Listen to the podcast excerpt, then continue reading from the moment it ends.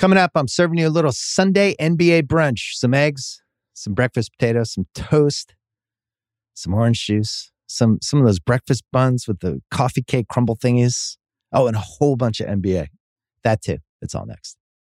This episode of the Bill Simmons podcast is brought to you by Honey Stinger. This is a show about sports and culture opinions, but right now I want to talk sports facts, the data, the stats. Honey Stinger, sports nutrition, trusted by more than 1,500 pro and college teams. That's right, 1,500. That's all 32 pro football teams. That's 39 pro basketball teams, 29 pro baseball teams, and more that prepare, perform, and recover with the delicious taste of Honey Stinger's energy waffles, chews, gels, and bars. Honey Stinger is the one team's trust. Use code Simmons for 20% off your first order at honeystinger.com.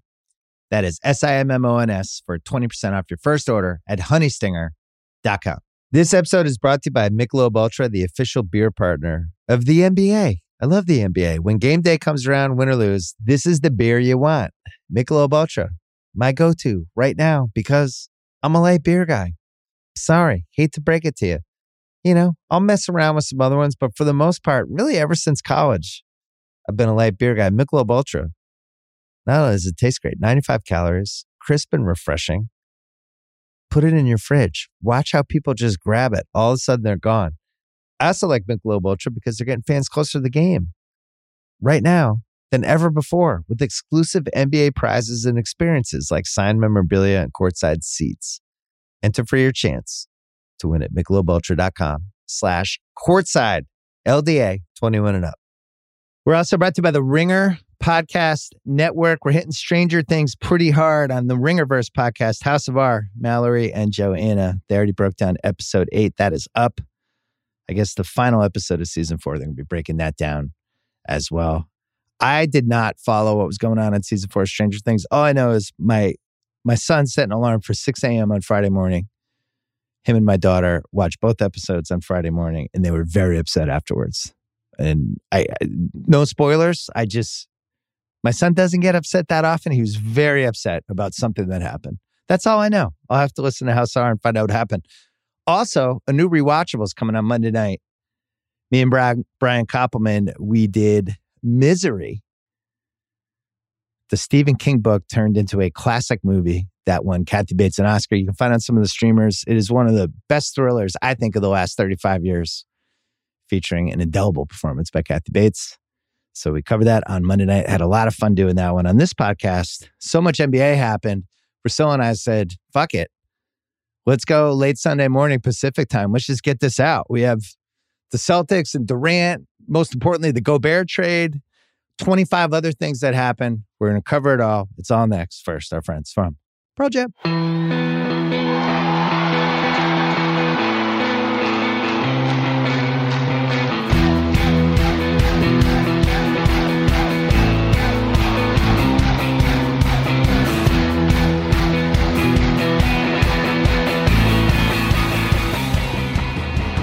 All right, Ryen is here. I'm just going to start your late Sunday morning as we're uh, entrenched in the July 4th week. I'm going to start you with this. I think I hated the Rudy Gobert trade more for Minnesota than any trade for the last 30 years that I've hated for a team. I've That- looked at it for two days. Wow. I- I've looked at what they got. I looked at my feelings for can you win with Gobert, for the reasoning behind it.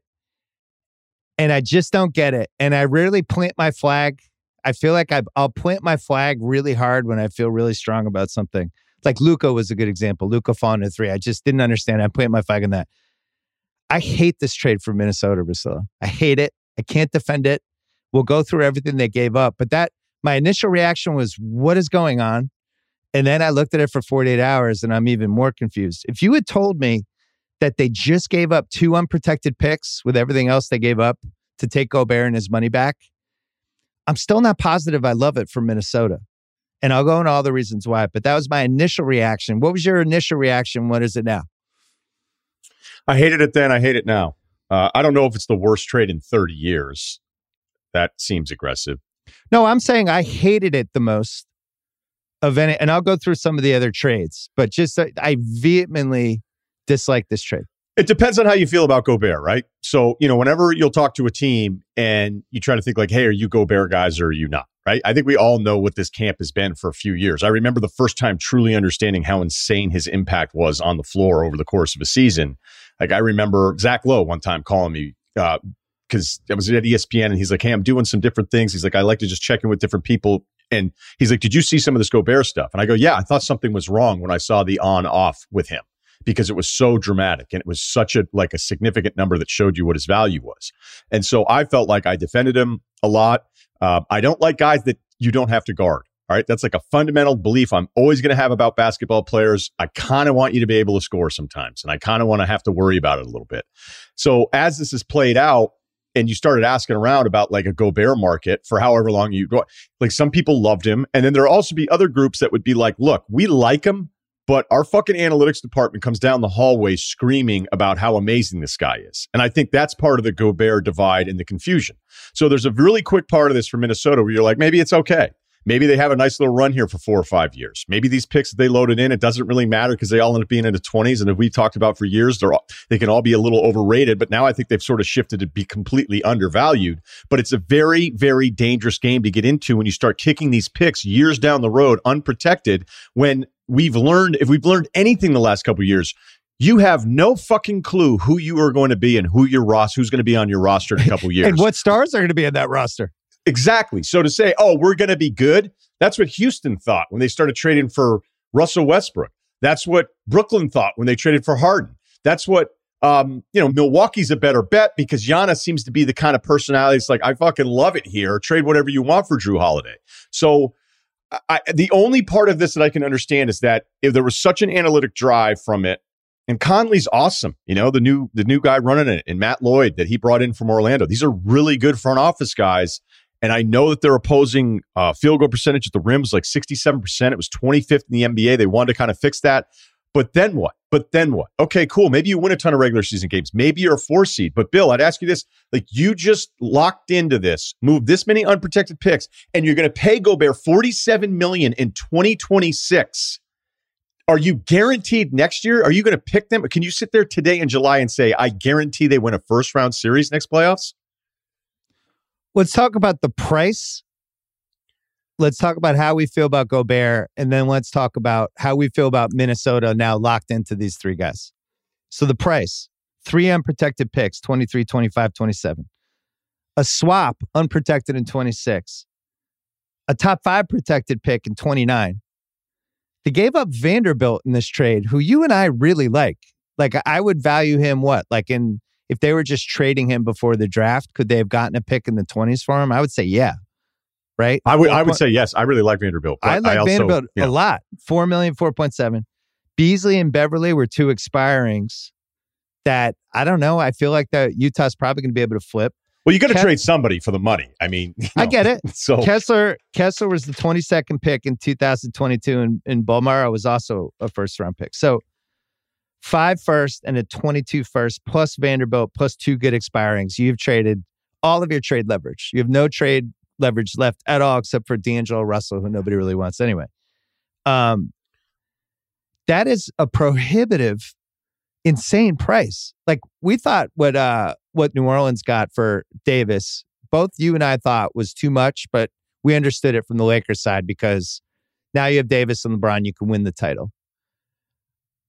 Yeah. I don't feel well, that way about Minnesota. I don't feel like getting giving all that stuff up for Gobert and having Gobert, Towns, and Edwards who's not even 21 years old yet, I don't think that locks you in anything. Can you make round two? Maybe. Sure. Let's say round two. Is that worth trading six first round picks? I just, I just don't think Gobert is worth that. I had him because he is my trade value list. I, I had him in like the 40s with his salary and his age. This isn't a mystery. All right. The, the only people that be screaming, listen to this right now, have only looked at the numbers and said, hey, here's a number for you seven straight regular seasons to seven straight playoff seasons. The defense got worse, and it's only going to continue to get worse. You know, he's somebody you can attack if you bring him away, which isn't fair necessarily to him, but he's somebody who you can like. And look, I thought he held up pretty well in some of that weird switching shit when his entire perimeter defense for Utah has decided, other than O'Neale, to stop playing defense. Like yeah. that series against Dallas to me, like I like Donovan Mitchell. Some little things started going off, being like, "Come on, man, are you going to be one of these dudes?" We like, talked about compete? it. Yeah, right. Stop so, being a two way guy. even the Clippers thing, it's not entirely fair to Gobert to be like, hey, protect the rim and then also run out and close out on Reggie Jackson in the corner. Like that wasn't, but the problem is, is you never have to guard him. Now, is he all of a sudden going to become more of an offensive player? I, like, I don't want to hear about his 15 points a game. I don't want to hear it. I went through it. What's your defensive efficiency per 100 in the regular season? What is into the playoffs? It got worse all seven years. Why is he going to get better now at his age? Why are you like, if I'm going to pay somebody $47 million in 2026 and I'm going to give you all these unprotected picks, he's going to be I mean, 34. The, right. The players part of it sucks, which is why they should just be able to trade picks for the guy you want instead of also getting rid of some of your own depth in this. Like that's the other thing I hate about trades in the NBA where you're like, do you guys even want some of these guys that we're giving you? Because we'd like to keep one or two of them, but we can't because of the trade rules with the CBA. But if I'm doing all of these things, I have to know, like, okay, I'm a lock to like get in the second round and compete. I go into the West next year feeling like I'm competing with everybody else in the top four. No, it has to I be ha- Davis. It has to be Davis LeBron. It's like we are giving up an insane amount of assets, but now I know we can make the finals. Like to me, that's the barometer for all this stuff they gave up. I I, I don't see What's- any other way to think about it. Give me give me some examples of other trades you hated initially and and still don't Well, like I it. give me one second on that because I just wanted to follow up on your Gobert stuff really quick. Thirty years old, he's made the second round three times. Utah lost la- five of their last six playoff series with him. He's made three All Star games. He's Defensive Player of the Year three times. Second team All NBA once. Third team All NBA three times. Utah was 13 and 21 in their last 34 playoff games. He kind of got, I don't want to say played off the floor, but they kept him out because they kept him out there. But this, the Clips and Mavs unlocked something that made it seem like there is actually a solution when you're going against Rudy Gobert in a playoff series. And by the way, not just that, that regular season game against Golden State when Clay went off. And Clay in the post game, Bill was like, we wanted to try to get Gobert in every single thing we could. Right. All right. And then the times you saw like Chris Paul, and you'd be like, oh, here we go. And it's not even like specific to Gobert, it's almost every one of these centers. But I don't want to hear about the regular season plus minus. I don't want to hear about the assist. We don't screens. care about the I, regular I, I just, right. Go ahead. Well, how about this? Do you care about this? Here are the centers, 30 years old and over, who made an all NBA team that weren't like Shaq, Hakeem, Kareem, like the greatest. 2015, Gasol, 01 and 02 Dikembe, 2000, 2001, David Robinson, 1989, Robert Parish. And then we'll remove Wilton, like all the great centers ever. I just wonder how Gobert's going to age. I mean, you could argue he was probably more impactful two years ago than he was this last year because he's he a was. big guy. He's No, you're right. taller It's not, guy. it's not an argument. He- he's not getting better. no Keep way. going. Well, then you think, okay, now I'm locked in to him and Towns as two of my three best guys, and my other guy is not 21 years old yet. Now we just talked. We talked about Tatum for four playoff rounds in a row as Tatum's play declined and declined, and we talked about like, well, Tatum's 24. Here's the arc of these guys as they hit their mid 20s. They're always better at 27, 28, 29. Edwards, four years from now, is going to be 24. So for this to work, first of all, he has to ascend to become like a Michael Jordan level talent as a guard. He's got to be like a 30 points a game guy. Then you have to figure out can Towns and Gobert play together? We already have real questions about Towns, who they just extended for even more money. Like we don't even know. Towns did some of the dumbest shit in, in that playoff series that you and I have seen in a basketball series in the last 20 years. And there's real questions about can you win 16 playoff games with this guy and win a title with how erratic he is and some of the stuff he does? And then on top of it, what are teams going to do against Towns and Gobert when they're out there together? It's it just feels like constantly they're going to be putting them in space and trying to beat them one on one. I have no idea if these guys can play together. So if I'm making this trade, at that when I'm giving up all these picks, that's I kind of want to know can these guys play together? Do you think they can play together? I'm not positive. We're 10 minutes in. We haven't talked about the basketball part of it because I always Right. try to figure out a way to like go, okay, what would I argue against myself right now? And we know that regular season healthy Gobert, although I would say he's declining or at least shows, showed signs of declining last year from peak Gobert. Like maybe over the course of the regular season, it's like, man, you cannot drive on this team. Look at all this size. Anthony Edwards takes the leap that we all think he's going to take and that he's special. Maybe they flip D'Angelo Russell. You know what I mean? Like maybe at some point, maybe they win like 56, 57 games. Like on paper, I don't how see many? it. Okay, hold on. But on paper, I could I could rattle six or seven teams I might like at full health better than even Minnesota right now. That's the not it's just not the way things work. Two of those teams are going to have major injuries, so maybe they sneak up and all these different things.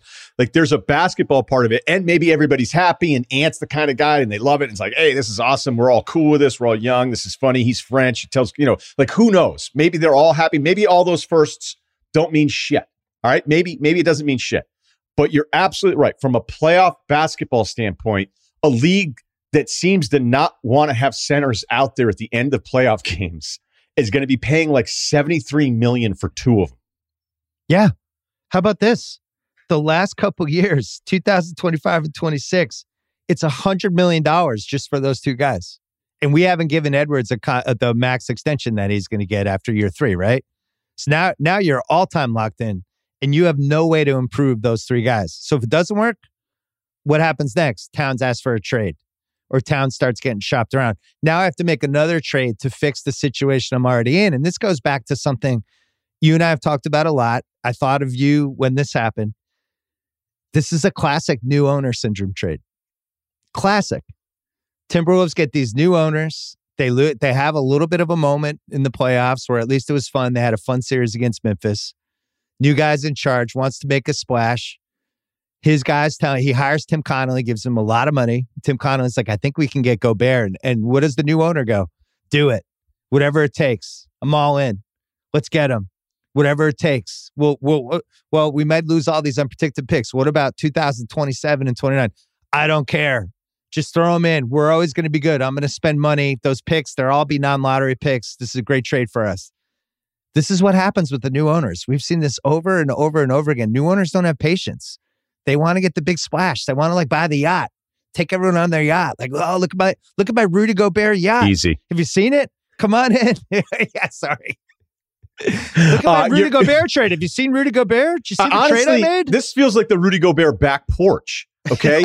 like when I bought my first property, a humble little condo in West Hartford, Connecticut. Yeah. Okay. Heard you some, know, heard great stories about that place. Right. Right. Some good I parties. bought I bought a $2,500 restoration hardware fire pit thing. Because mm. when I saw it in the catalog, I think the background was like Malibu, or maybe it was something like Pacific Palisades up top. And I'm like, man, look at all that teak furniture. Look at that view. That's fucking incredible. I was looking at the back of 20 other identical condos with like plastic dividers. And I set it up that first night, sat on the couch and looked back, and I'm like, I'm never going to hang out back here ever. Never. Like I'm not looking at anything. So I'm you're saying at, Utah spent twenty five thousand dollars on the fire pit? Uh, I, I just the new the new owner thing, and you know I've talked about this for years. I know yeah. that you know it's something that it, original OG Simmons stuff, but I you know, and I've shared this with you and whatever. There was a group that was looking at buying a team. They had a guy who had a guy who had a guy who was like, "Hey, can you ask Russillo what he thinks about any of this stuff?" And I said, "Look, whoever you talk to is going to tell you they have the magic pill for this. All right." Any GM you're going to interview, any team president, any coach, if you were to buy this team, they're going to tell you they fix everything. It's the same in the NFL. You tell owners you can fix the quarterback when you want the job. You tell owners it's the quarterback when you want to keep the job, right? You yeah. go, I can fix this guy. You just draft him in the first round. I'm your guy. And then, you know, the guy still stinks. It's two years later, and you're like, hey, we got to get a different quarterback in here so you can protect yourself. What happens with every new owner is they're so excited to finally own something, as, as you're pointing out here, that if you go back, so I wrote like this four page thing for this prospective group here, going, whoever tells you they have some magic way of doing this is lying to you. It's a really hard job. It's the hardest job to be a GM. It's, it's fucking really hard, but you're going to have every other owner calling you saying, "Hey, let's do something," because their GM's going to go, "Hey, let's get we got new guys here, fresh fish." Guys. It's right. Shawshank. It's like exactly. fresh fish, fresh fish.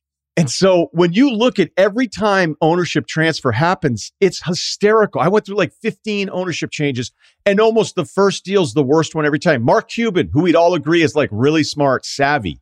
The first thing he did was traded for LaFrentz's contract. The first well, thing he did. And then what was the first thing Wyc did? Traded, traded for LaFrentz's contract. Raef LaFrentz is involved in so many of these first. He's, new- he's your picture on the book of the new owner syndrome book. It's a picture of Raef LaFrentz with different jerseys on. Before I was even in the business, I'll never forget. Like I'm driving around on my my beat up Toyota pickup truck, and I'm listening to Mark Cuban on Dan Patrick show, Bill, and he's he's convinced like Dan Patrick was right. Dan's like, man, Raef's like, look at this contract. It was like a $70 million max at the time. And then Cuban goes through this whole spiel that was brilliant because it's Cuban. It was fucking Yeah. brilliant. And he's like, I'm going to, no, no, no, Dan, what you don't understand. And by the end of the seven minute phoner, you're like, man, they got Raef LaFrentz. like at the end of it, I, I totally changed my mind because I was like, man, Cuban's so good at this. And it was ultimately like, from a basketball standpoint, these owners go look at every first transaction. How about like, go look at you guys doing? Prokhorov? Yeah, go, go Google the Prokhorov moves. Sacramento. Look, at what Sacramento did those first few years. Fundamentally, I, the cost is outrageous, and we'll talk about that after the break. How, how just how much I hate the cost of what they gave up. But then you're doing a win now trade. Your best guy is 20 years old. Anthony Edwards is 21 in August. You and I both love Anthony Edwards, right? We Where's he in your trade? Where's he in your trade value thing? Oh, he was in the he's in the teens. I mean, I, I wouldn't have That traded him low. straight up for Kevin Durant. Um, but all I care about if I'm a Minnesota fan is all right, we struck oil with Anthony Edwards. How do we build something over the course of the decade so that when he hits his peak, a little like Jayson Tatum just now at the Celtics, when he's in the 24 to 29 range, how do we have the best possible team with the most possible assets around him? Instead, they looked at it and said, cool, let's make a run now with 21 year old Anthony Edwards. Like he needs years of reps and playoff games to figure out how to be the guy. And you and I both think he can do it, but it's not going to happen next year. And it's not going to happen the year after. And now Rudy Gobert's 33. And now I'm paying 100 million for him in towns. And every team is spacing us out. I just, I just hate it. And then here's the other question I have for you. Well, first of all, Woj, this is the funniest. Woj tweeted how the, the Timberwolves were elated that they hang, hung on to McDaniels congratulations. You gave up nine assets. You managed to hang on to one of them. Um, why wasn't Russell in this trade? Why not keep Beverley, put Russell in the trade, and get Jordan Clarkson back? Because if I'm trying to win now, why aren't I trying to make a better effort to win now? Why am I trading three guys who are, are you know, bench guys on a playoff team that I'm just throwing in the trade when I have Russell, who nobody likes, who they would trade tomorrow? And I guess my answer is this, Russillo.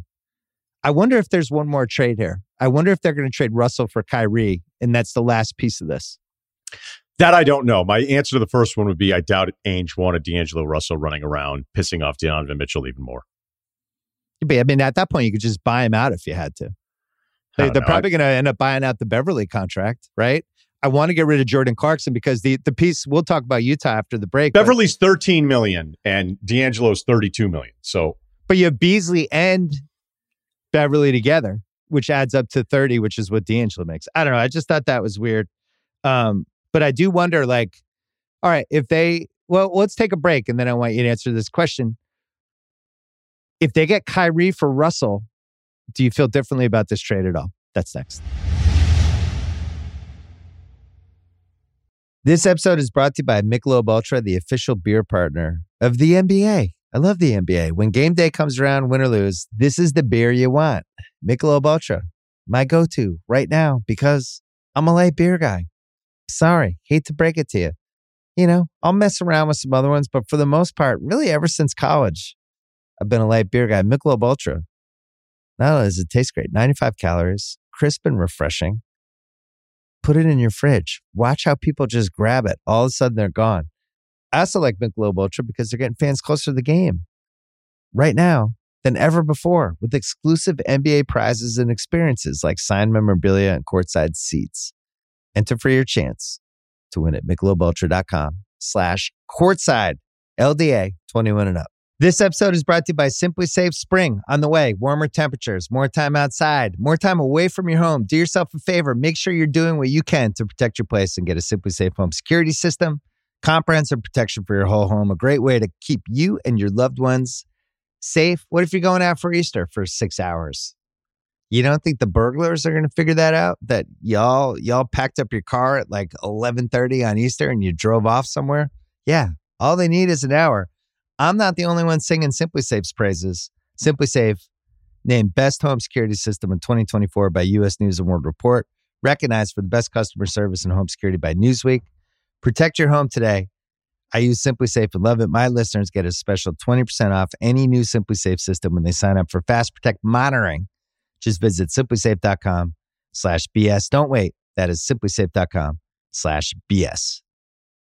All right. So just quickly, let's say there's no place for Kyrie to go because if the Nets took Westbrook's contract from the Lakers, everybody on that team should lose their job unless they get two first round picks. And even then, I think it's possible job losing potential. Wait, wait, wait, wait. Are you serious? Well, like you think? Like trust me, I there's there's just a it's tar it's hard for me to come up with only five guys I wouldn't want to be in business with in today's NBA. Um, and Westbrook and Kyrie would be first teamers, but you wouldn't take Westbrook knowing you got to pay somebody, and if they took Joe Harris's contract to the Lakers and you got two more picks, I wouldn't. Okay, all right. I'm just that I would want to be in a staring contest with Kyrie at that point. First of all, he's 36 and Westbrook's 47.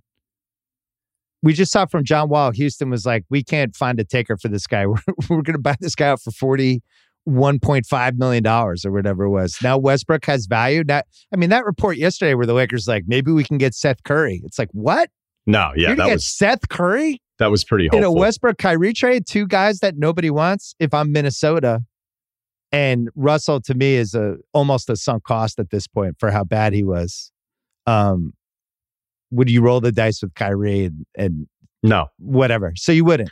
No, I mean I don't like D'Angelo Russell at all, but I just the, it's such a different level with Kyrie that I mean the only reason I want to see a Nets Kyrie trade happen is so that I can see net blogs, Nets blogs defend Russell Westbrook, so they could be like That's "You already guys- happened a little bit. Yeah, be like, wait, you guys just did this with Kyrie, you did it with Harden, and now you're going to do it with Westbrook. Like, fuck, I feel bad for you guys. I actually feel bad. Like, I'm not, I'm not even mad about it.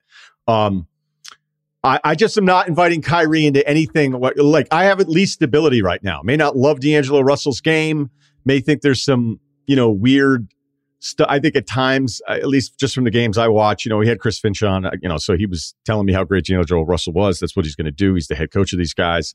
Um, but I think anybody that watched those games felt like there was a little tug of war there at times with oh, like Oh, yeah, how much we do I want it. yeah how much do I want to let Edwards I think it was actually worse at times maybe it got a little bit better I just I can't invite Kyrie to the party you know like I can't like even if Russell shows up to my house party I think I know what I'm getting with Kyrie I have no idea what's going to happen and I don't want that in the mix I have a really dumb analogy for you. I, when we went to the U.S. Open, we went to dinner, House and I and a couple friends, and we ordered a whole bunch of food. And House insisted on ordering a lobster for the table. I think when you get lobster on its own, lobster can play nice. But if you take if you eat lobster and you're eating a whole bunch of other things, you're eating steak and you're eating salad and you, th- there's all these different vegetables. cheese potatoes Yeah, all that stuff. Lobster doesn't play nice in your stomach with the other foods. And Kyrie is the lobster in this scenario. If you're going all in on if you're going all in on Kyrie, it's one thing. If you're inviting him to the party, like you just said, it's a little different. I guess my thinking is he's just to me seems like a better asset than D'Angelo Russell. So at least if you No. get him now, I, I just- maybe I can flip him somewhere. okay versus but I, where can I send Russell? I, I know at the very least I have like because I know what's going to happen. We spent what almost thirty minutes on this already, twenty five minutes on it. Uh, Timberwolves two months in are going to have a great record. They're going to be like the two seed, and it's all going to be working out, and it's going to be like awesome regular season victory lap early on for the Timberwolves. I know, I already know what's going to happen, which I think we should have said at the beginning, like almost a PSA. Even though we both don't like the deal, and I feel great about it. I don't even know if that's happening, but go ahead. Okay. The only team that should be exploring this is the Lakers. There's like Most desperate of all the teams. right, but the only team too that could say, like, think of all 30 front offices having this conversation. Obviously, you can say 29 without Brooklyn. You go like, what happens if Kyrie shows up here? Well, if you're a young team that stinks, it's probably worse to have him there than any you know team team template, right? Yeah, because they'll they'll follow him as he's like a cult leader. yeah, the young I- guys will be like, Kyrie's cool. I was hanging out with him last night. He had some great theories. Which is why I think I originally like part of Jaylen Brown that I love so much was when he was kind of like, "Hey, man, you're like a few years older than us." like Yeah. he was getting sick of him, I guess. And I when I heard that story, I was like, "That's that's fucking awesome." All right, so the Lakers, you already, I don't know if we're doing this, but they could talk themselves into this. LeBron's going to think he's got some weird sensei powers with them. They're like, hey, it's one year. Kyrie with us with something to prove and with LeBron, at least we think, we think we know. I wouldn't give up a single asset if I'm them. In a because vacuum, I'm not even talking to I'm you about running the Lakers. Forget right. LeBron. If I'm just running the Lakers and I'm like, oh, we're going to bring Kyrie in for Westbrook, but you want me to give up my 27 first round pick for this when all these guys are going to be gone and I'm still going to be screwed. I have no chance to win the finals, win or lose with this trade. Kyrie comes in. They're still not going to be able to guard anybody. Kyrie sucked the last three Celtic games of that playoff series. I, I, he's being discussed like he's, you know, Isiah Thomas in 1987 and he hasn't been that guy for five years. No, they're so, looking at the averages this year. Like I even was listening to you know some of our favorite NBA radio stuff, and I like all those shows. But as soon as I hear Kyrie's shooting percentages and averages, which you pointed out, I think before I'd heard anybody say it, it's like actually playing one game in nine days yeah. Is, makes it oh, easier. You, you lit up Orlando on nine days rest. Can I give you my least favorite trades of the last 30 years? And I yeah. ranked these based on and I went through because I had done a list. I was going to do a whole podcast about this, so I just kind of cherry picked from the list. But I was trying to think like trades I instinctively hated the most, and this is in no particular order. And then I'll end with the one I hated the most. The when Toronto finally traded Vince Carter in 2004 for a bunch of crap, and they had to take Alonzo Mourning's contract back and all that stuff. I just I was like that trade's terrible. Like it, you can't have to, you can't feel like you have to trade Vince Carter that badly that you actually not only made your team worse short term, but you didn't even get cap flexibility, good picks, anything. I hated that trade. T Mac for Steve Francis, Cuttino Mobley, and Kelvin Cato was just an insane trade. Like, can you think of Orlando knowing what we know now in 2022 and T Mac's on the block? What would it that have been? That would have been more than the Gobert trade, right? That would have been like five first and two pick swaps, you know, but everybody was a moron in the mid 2000s your guy Barkley, that trade was reprehensible the moment it happened. To Phoenix? Yeah, Hornacek, Tim Perry. I like Tim Perry a little Andrew bit. Andrew No, that trade was like, wow, you just traded one of the best five guys. you traded one of the best six guys in the league. You got nothing back. What are you doing? Um, two firsts for Eddie Curry was iconically bad immediately. Remember that? Yeah, because then they also had to pay Eddie Curry too. Yeah, and it was that, like, oh, and rep- we're paying him sixty million. And apparently, the Eddie Curry thing with the Knicks was, well, nobody wants to do this deal, and we don't want to do the deal until we get this heart test thing done. And Isiah was like, well, we don't need you to take any heart test. Right? No, we're fine. we'll look the other way. Uh, this is a personal one for me and House, but when Washington traded the fifth pick in the 09 draft for Randy Foye and Mike Miller, I actually thought House was going to just leave just leave the country. He was so upset. I was upset for him. It was the draft with Curry and Rubio, and it was like a really good draft. And it was just insane where Washington's going, we're so close. These are the last two pieces. Mike, Mike Miller and Randy Foye, and we're good. Now it's time to compete for a title. That was insane.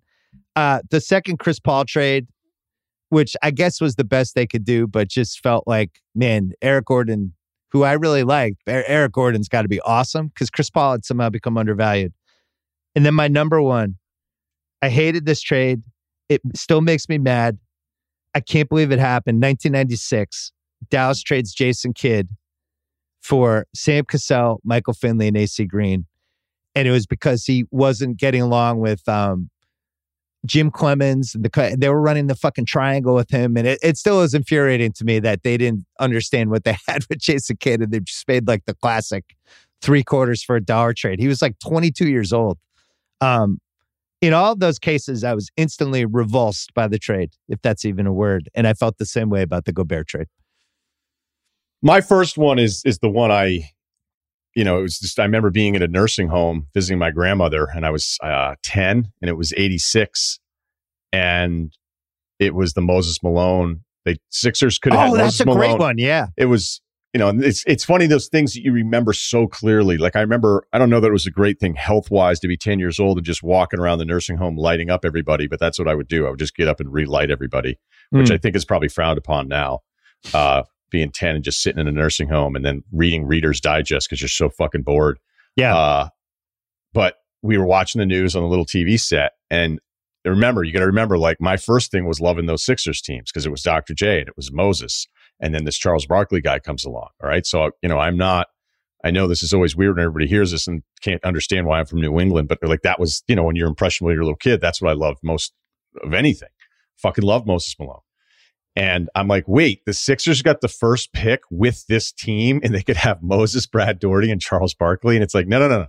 Not only are we going to trade Moses Malone for Jeff Ruland and Cliff Robinson, the former Harlem Globetrotter, not Uncle Cliffy, they traded the number one pick, the rights to Brad Daugherty, for Roy Hinson, who it's, played a hundred games, a hundred games for the Sixers. That's it's it. the most brutal combo trade in the history of the league, I think. It doesn't get nearly enough credit as one of the worst trades in American sports history. Now, I did talk to somebody who was involved in it later on, and they said, you know, there were some things that we needed to do to kind of shuffle around that you guys didn't know about. I'm like, well, yeah, at 10, I definitely didn't know about any of those things. Um, but right. like, it's kind of like, okay, so that was your only option. Like, think about that. Think about trading. How about just take Brad Daugherty? He was sitting right there. You could just drafted him first. Yeah, and they were like, you know, he had some back issues. You're like, what was Roy Hinson's? What were his pluses at that point? right, Nista. I forgot to mention the Pau Gasol trade which uh, almost uh, goes without saying. But that trade almost felt like it was the league was fixed with that. Well, that was the other one that I always want to point to because it's funny retroactively. That one feels like it's it's not as bad because of what happened with Marc. Yeah. Marc. But what you have to remember is I've never heard of a trade, at least in all my years of talking to teams. Again, it's not like I'm some reporter, but whatever. I've never heard more teams pissed off after a trade in my entire life of talking to people in the league. It was three weeks before the deadline. Nobody knew he was available. Nobody knew he was available. That's what people were so mad about. And everybody kind of knew. They're like, oh, this is a tough one to figure out. But they go, you know, if you're going to do this shit, take some phone calls. Right. Like figure out what the market is. Pretend this isn't already wrapped up to LA. It's terrible. And I've never had teams more upset than that one.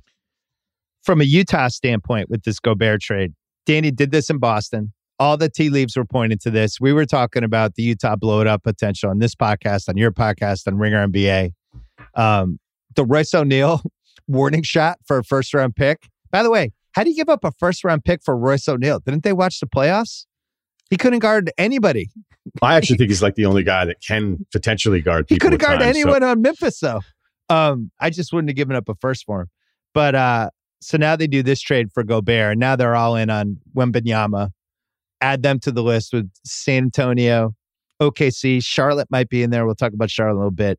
Um, and now they're saying, no, no, we're probably going to keep Mitchell. I just don't believe them. I don't believe them. I don't know how you do this trade and then don't trade Mitchell. I think Mitchell has to be traded this summer. You have to. Like, this, you're so you're this, saying, fucking do it. Hmm. Because um, what's the point? You could have a great tank season next year and the year after, Mitchell's not going to be happy there now. He was barely happy there anyway. Now they just traded Gobert for three bench players. They have a bunch of picks that they're probably not going to do anything with. So unless this is like a Portland situation where it's a combination reboot, but then you're also using the assets to make the team competitive again, I don't think Danny's going to do that. You and I watched him in Boston forever. Danny's like, I want to win the title. If I can't win the title, I'm blowing it up until I get the pieces to win the title. I thought Mitchell took a huge step back the last two years, and I think he has more value than what I think his value is, and I think they're going to trade him. I I would agree with you on the like, hey, do you think Mitchell stays there long term? No, I think at some point he's traded, but he'd be 26 in September. He's under contract to the team for three more years with a player option on the fourth. Um, there's no hurry to do this. So if Ainge were to be overwhelmed, then yeah, I think he would do it. But if there's anything I've ever learned about Ainge is that his patience, he just, it seems like he has more patience than everybody else he's on the phone with. So I don't know that it's a, you know, I, I would be surprised if there was a, we have to do this before the season starts because I don't think he operates that way ever. There's only one trade that I think would be sitting here now for them, and it involves a Godfather Miami trade that would have Herro, Duncan Robinson's contract. You could get Gabe Vincent in there and that you're saving and just a shitload of picks and swaps. And you re-sign Herro and you just start. I don't know if that's enough because I don't trust the Miami picks because that's out of all the teams when we talk about grab the picks, you don't know what's going to happen down the road. Miami has managed to be pretty competitive now for 30 years, and we know stars want to play there. And I don't see a scenario, even if they bottom out, it would be one year and they would quickly reboot it. The Knicks with Barrett and a bunch of picks, I just don't think the Knicks are going to do it. I think the Knicks really feel like Brunson is going to rejuvenate Randle. I think they want to see what they have with Brunson and Randle and uh and RJ Barrett. You know, they Hartenstein, I really like that signing. They brought Robinson back. If Fournier is any good, that team actually might be decent. New Orleans has McCollum and picks. I don't think they're going to do anything like that. Sacramento has, I guess, De'Aaron Fox and picks. I don't see them doing anything. And then Philly would be the wild card for me with Maxey and Tobias Harris and picks. But the Mitchell market, as I went through all the teams, there just weren't a lot of teams that made sense for him for what the cost would be. So you might be right. Maybe they don't get through the summer. Maybe they get through the summer. Maybe this is down the road. But I just don't think he stays there. And I and we know the NBA moves fast.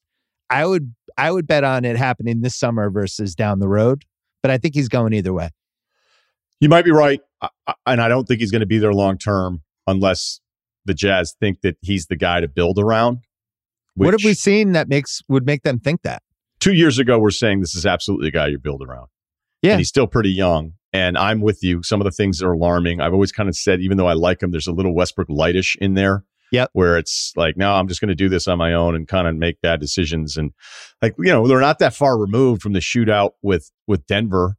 Like those were those were some insane, insane early numbers for him in the playoffs as a young guy, beating Paul George and, and Russell Westbrook. You know, it's I like, just how think the hell is he doing this? There's way more talent in the league, and that keeps happening every year. And I just think it's a little less special to have a high volume scoring two guard who's not like an exceptional two way player is your best guy.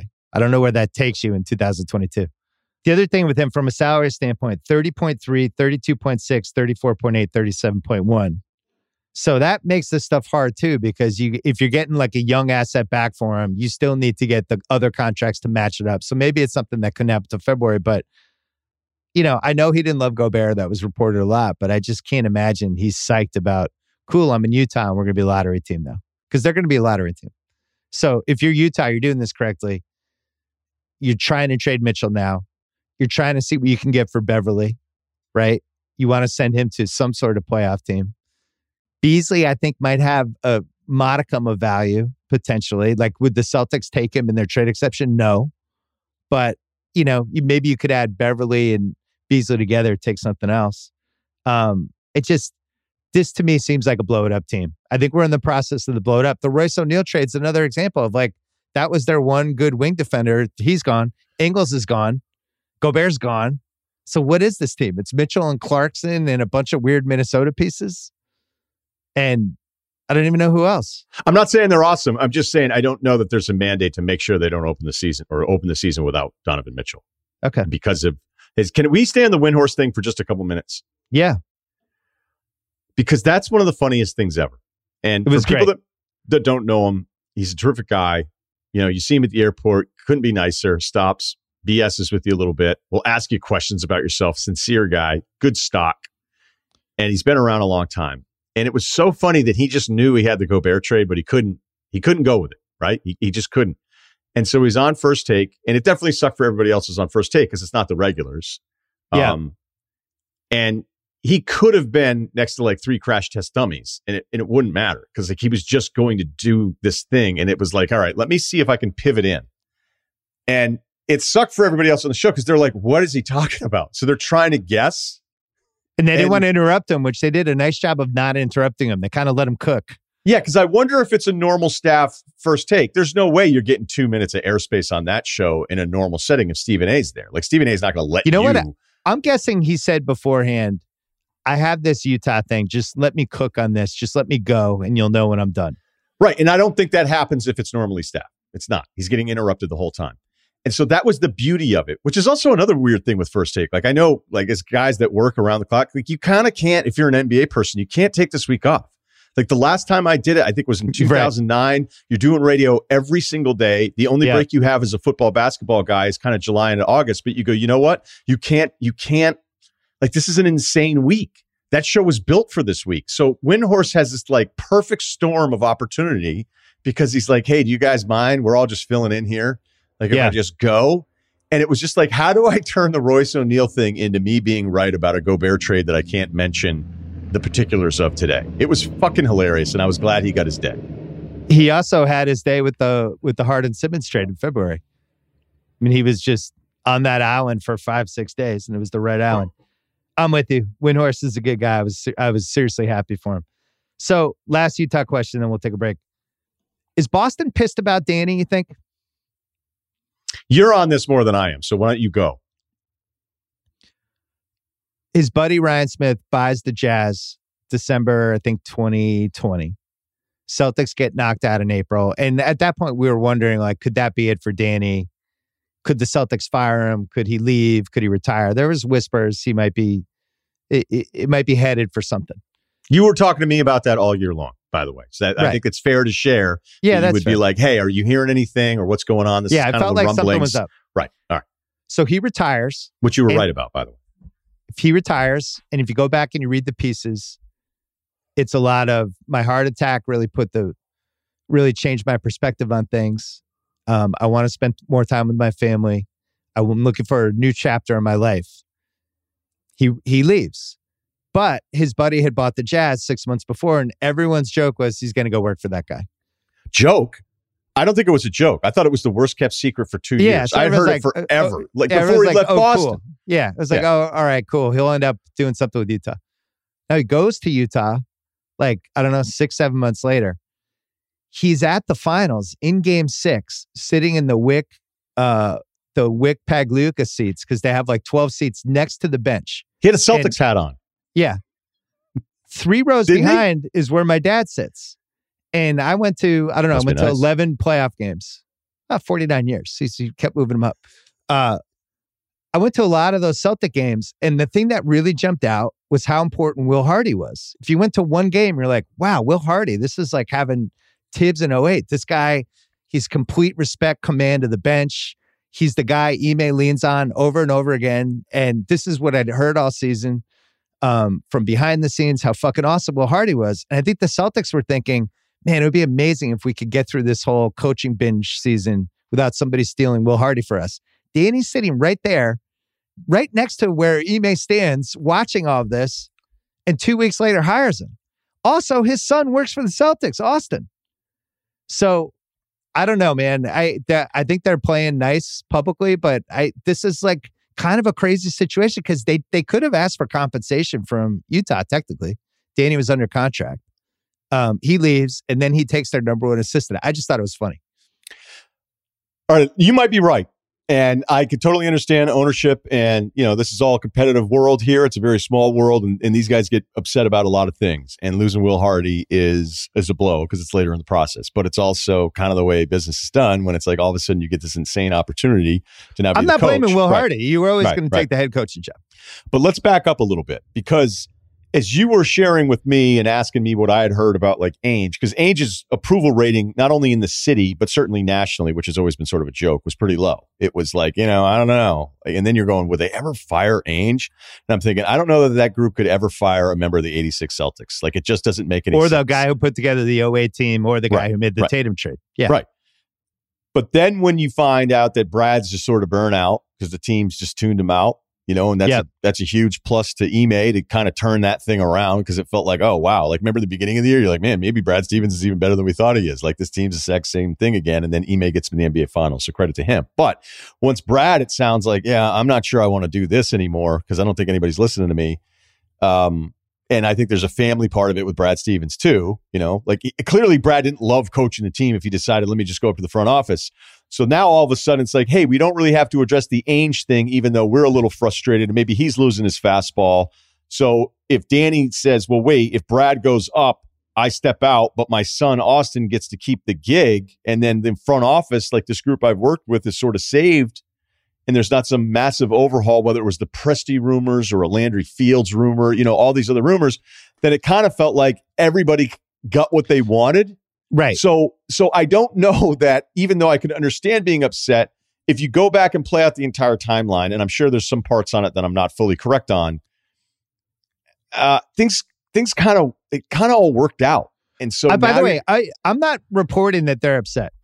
oh okay, I'm Well, just I- saying I'm saying there's one of two ways to take this. Either they're going to get rid of him anyway, and this is how it played out, or this went from, nah, I'm just going to help my guy out to now he's running a competitor, the Utah Jazz, and now they're going to have all these picks. And if I was running the Celtics, I'd be like, man, maybe we should have gotten like something for Ainge. Like Quin Snyder left the Jazz, right? If Quin Snyder just became the Lakers coach tomorrow and they fired Darvin Ham, the Jazz would be like, we want something. You left. You worked for us. You left. That you, you know, they're going to get some sort of thing back. Anyway, I just thought it was But- interesting. Two quick I think it is interesting. And another thing, like when Quin Snyder's being offered extension, he's saying no, then we should be able to go back and play that timeline out too, going, okay, wait a minute. What are they This telling is- him? What are they telling him? Like yeah, they we're want to pay this him. up. You want to stay? And I had heard that Quin was in potentially with the Lakers or it could be the Spurs. I'd heard that he was going to bounce, but then it's like, why was he going to bounce? And it's like, is it is it an age thing or is it a direction thing? And I, I don't know. Like a lot of the things make sense retroactively. Final thought on the Ainge piece of this, at least for me, I find it comical now that he's awesome again as a GM. And I don't know if it's a Boston thing, but the amount of people, and I'm Change not scenery. I'm not talking about Twitter. I'm talking about other respected NBA people that think Ainge is a fucking bum as an executive when it's just so not true. You want to tell me he got mad about some of the picks in 20s? Yeah. He had a bad stretch there, but then you also look at Rob Williams, you look at Pritchard, you look at Grant. It's like, oh, wait, so he's got some hits later on. He is terrific at the top of the draft. He gets the big stuff right. He wins every trade. But it was just weird to go, wait, the same social media presence where Ainge was a fucking idiot apparently for years. Like his his approval Has just rating. made another fucking incredible trade. Right. So now it's like, man, Danny Ainge. You're Well, like, that's why I wanted to talk about it. I think this is important. He goes to Utah and he makes a trade that I think for Minnesota is one of the worst trades the last 30 years. We're going to take a break. This episode is brought to you by BetterHelp. A lot of us spend our lives wishing we had more time. The question is, time for what?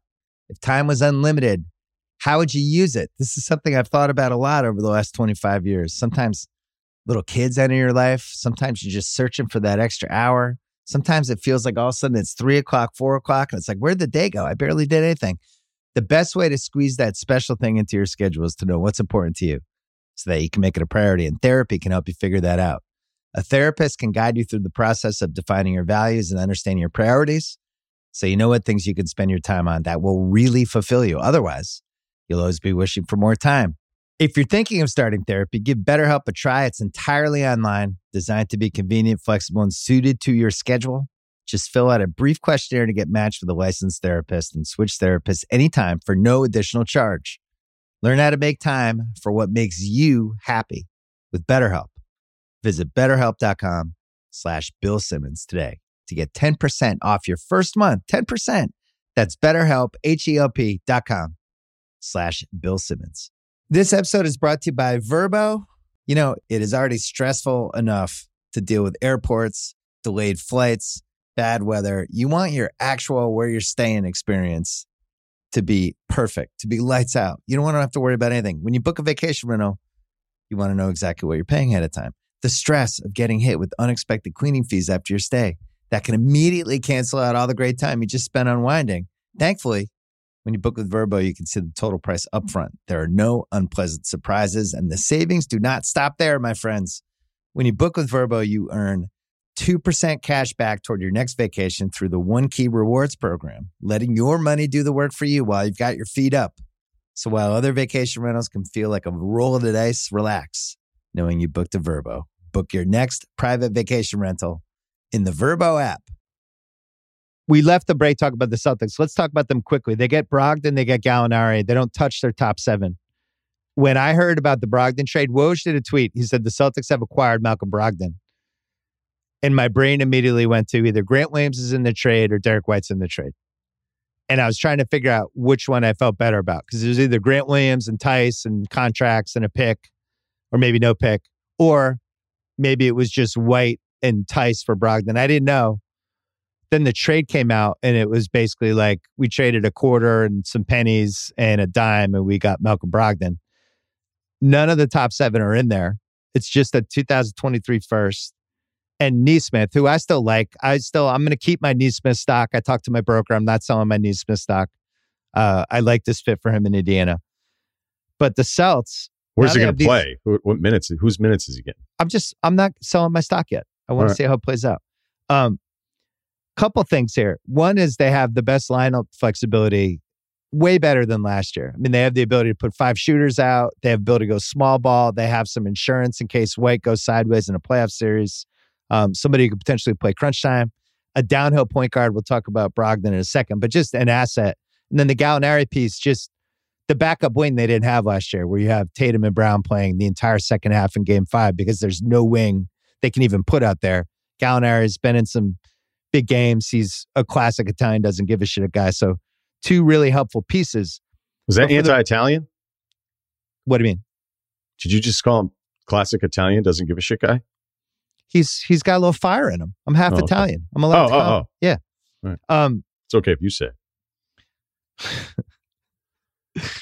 worst case scenario. Because the thing is, like, well, Brogdon's had trouble staying healthy. It's like, cool, okay. At least he's a big, at least he's a big contract, right? And the thing I like about this trade is like the worst case scenario is Brogdon battles injuries for the next two years, and it's like, oh man, you know, when he's out there, he's great, but but he's still this big cap figure. He's going to be in the, you know, he's like 20, 21 million. And what I like about this trade for the Celtics is these big contracts that either it works out with this top nine or they have the ability to make these two for ones, three for ones, four for twos that they just didn't have a couple years ago. White's at 17, Rob's at 12, Smart's, I think, at 17, um, Brogdon's at 20. They're just, they have trade malleability, Russillo. So I just thought this was a home run for them. Makes sense. Owners deserve credit because taking on this kind of tax bill. Um, but when I first saw it, I went, eh, that makes sense. I'm shocked how many people think this is just an absolute landslide robbery. It's I- I not. just- he hasn't been not. healthy He enough. doesn't play. He doesn't play. He played. he played 75 games as a rookie. Since then, 64, 54, 56, and 36 games last season. Well, Uh, but he they had- did. I think they could have brought him back last year. I think they were trying to lose, you know, get a better pick. That's my, Mm, okay. my take. All right. Fine. Cool. All right. So you're going to pay 22 million and then 22.6 million the next two years for that. So you're taking on not only 45 million for a guy that doesn't have a very good track record. You, you're factoring in the tax part of this too. And I know no one ever cares about the tax thing, but like they deserve credit for the ownership saying, no, we're cool with this. All right. Um, the other part of it, like going back to some of the disagreements we've had about Brogdon, the reason he went in the second round is he is one of the all time red flag medical guys coming out of the draft. And the reason Milwaukee, because they were also frustrated with him on some of the medical stuff, the reason Milwaukee didn't want to match and keep him is because they're like, go ahead, go ahead and do it. Brogdon's been available for a long time. It reminds me a little of the Jerami Grant trade. There are other trades where this happens where you go, oh, that's all you could get for him. Like there's always this collection of like seven names, and we'd probably go seven for seven, being like, hey, who's been available the longest? Myles Turner's Cer- been available. Certain price range, right? 18 Right. To 22 million bucks, and there's Right. some sort of red flag. Yeah, right. And so then it's like the Jerami Grant trade goes down. You're like, oh, that's the best you could do. You're like, well, if he's kind of been available this long, I, I defer to the idea that front offices don't wake up going, hey, do you want to just fucking trade somebody today? that's why we're so retroactively still, I, I, you know, retroactively still mad about the Pau Gasol trade. Yeah. So teams don't do that. They they figure out the market for their players. So when this deal went down, I was kind of like, yeah, that makes sense. He's been available for a long time. He's got a nasty injury history. He's a nice player when he plays.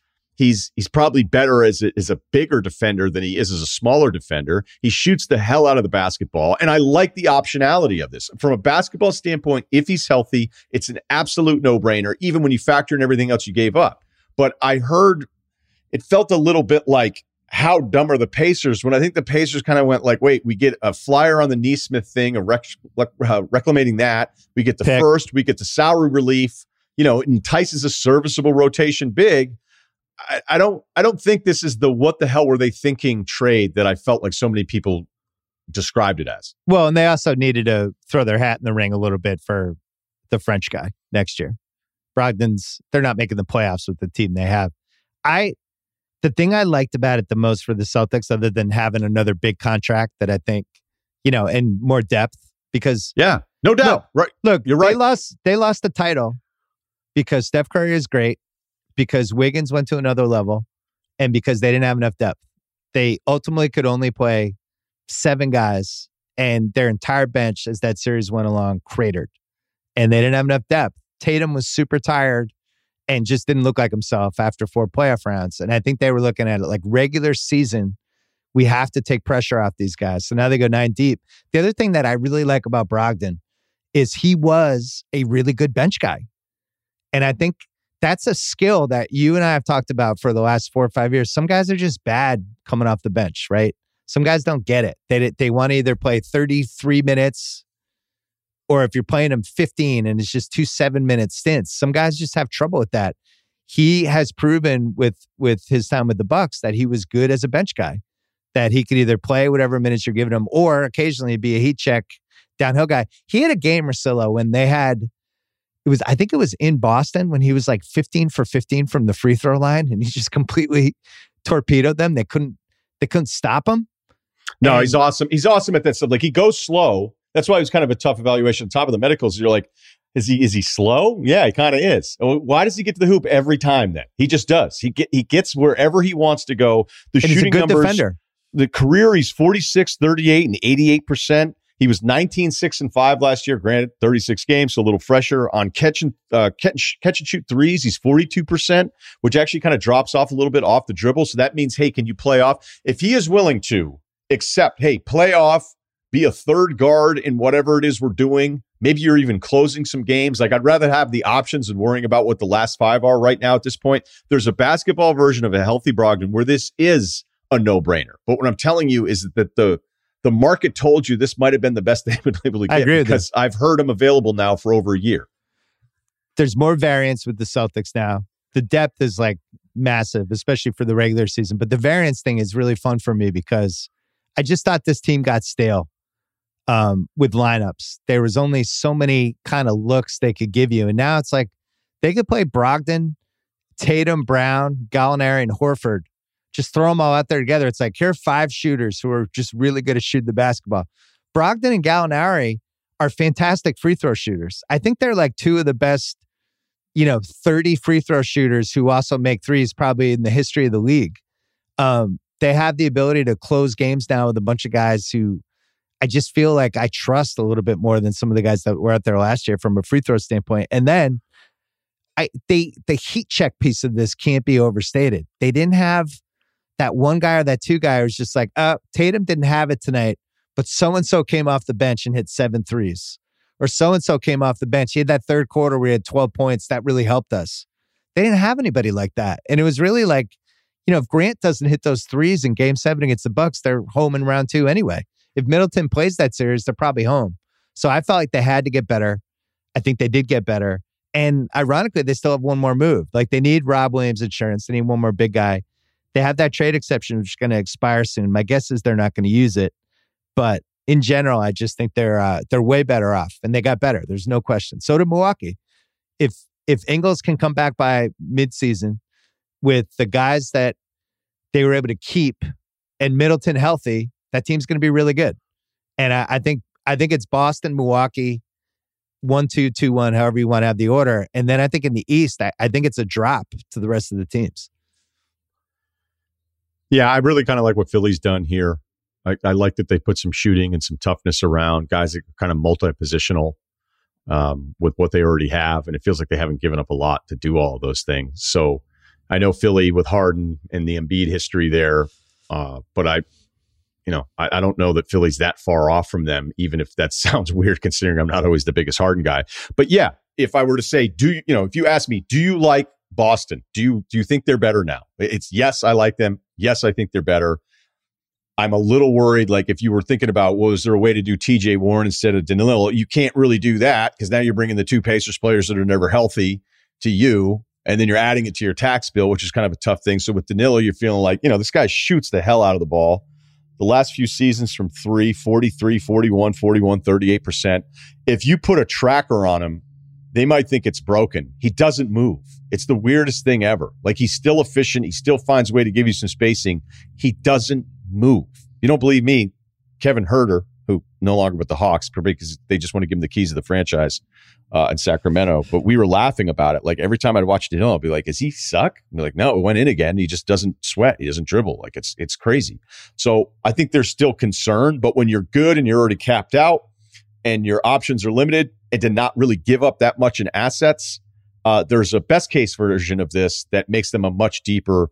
Um, much more versatile basketball team. So I like the deals. I just don't think the Brogdon thing is this this one sided slam dunk that I felt like so many people were making it out to be. Fair. I really like him.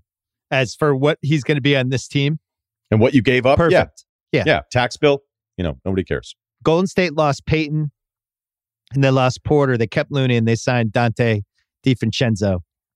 I thought Payton was incredibly important for them.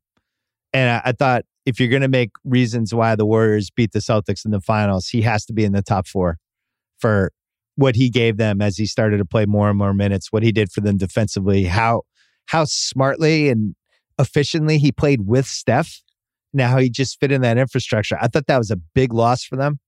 I don't know if DiVincenzo, um, you know, offensively might be more fun, but man, I really valued what Payton did. So I, I thought that was a notable loss. It is, but when you bring in DiVincenzo for a cheaper price and you look at DiVincenzo's overall catch and shoot stuff, like when you looked at him going, man, this guy's fucking awesome with Milwaukee. And considering how open he's going to be in some of those Warriors lineups, yeah, I think that's where the Warriors separate themselves. Whatever tier you think, uh, how many teams are in that top tier of the way they run their business? Certainly Golden State's there. Maybe they're at the top, but that to me is like a classic Bob Myers. Like, man, Payton's really nice and he was important, but dude, that's an insane it's contract. Tough. Yeah, and, I agree. Well, it's very similar to Posey in 2008, which my dad still mentions to me probably once a month. But it's a good example of it because you go, it was too yeah, much money. Take that. Yeah. Yeah. It was too much money. And he was really important for what they did. But there was a price of the importance. And for the Warriors, paying Payton, I mean, I don't think they could have matched the nine, but even paying him like six and a half with the luxury tax they have, so he's like a $70 million guy. Uh, but, you know, I thought he was one of the reasons they won the title. So that's tough one to replace. Um, I had the Durant thing. I guess we got to talk about. If you had to bet on an outcome, what is it? Bet? Yeah, Man, this summer. We're at the end of the summer. It's Labor Day weekend. Where is Kevin Durant? What team he's on? Because my bet would uh, be Brooklyn. I want more from you on why that is before I answer. Give me give me your full Durant thing. Just Take your shirt off. Let's go.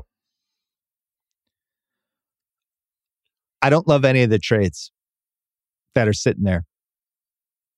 Doesn't seem like they love eight. And I also think the eight market cooled in a really unusual, surprising way to me. Detroit basically was like, we're out. Indiana just seems like they're going to be more geared toward maybe going for the French guy. Maybe, but they still would have a lot of work to do to be a tanking team because you got Halliburton, you got Mathurin in there, you know. Duarte. Duarte's I get it, but nice somebody's got to be bad in the East, right? There's going to, somebody yeah. has to be a bottom four team, and Detroit got better. You go through all the teams, it's like, who are going to be the worst four teams? It's really hard to figure out. Charlotte's the only one that I would be like, that team will definitely be one of the worst four teams. But um, I think for Indiana, like, all right, so could they sign Ayton and do some sort of try and sign and trade where Turner goes back to Phoenix? Like, sure. Anyway, the Phoenix thing, that seems like that's cool. Miami, the fact that they can't trade Bam. When did you know about that? Design- I feel like the biggest idiot in the world. When did you know about the designated franchise player, uh, rookie max guys? Two of them can't be on the same team. That yeah, rule? I honestly, I'll tell you, I've I've forgotten at times. I knew I knew about it, but I've also yeah, I think I'd so. I'm not giving myself. But honestly, man, like you know, for those of us that do this every week, and the amount of CBA stuff that you can kind of get lost in where you're like, oh, wait, if you're hard capped when you can't do this, or oh, the reason the sign and trades were set up was some way to get power back away from all the players just demanding sign and trades. So once you do that, they want to put in other limitations so that people weren't in such a hurry to do it. Like it is, I mean, unless you're one of the like national cap guys doing it all the time.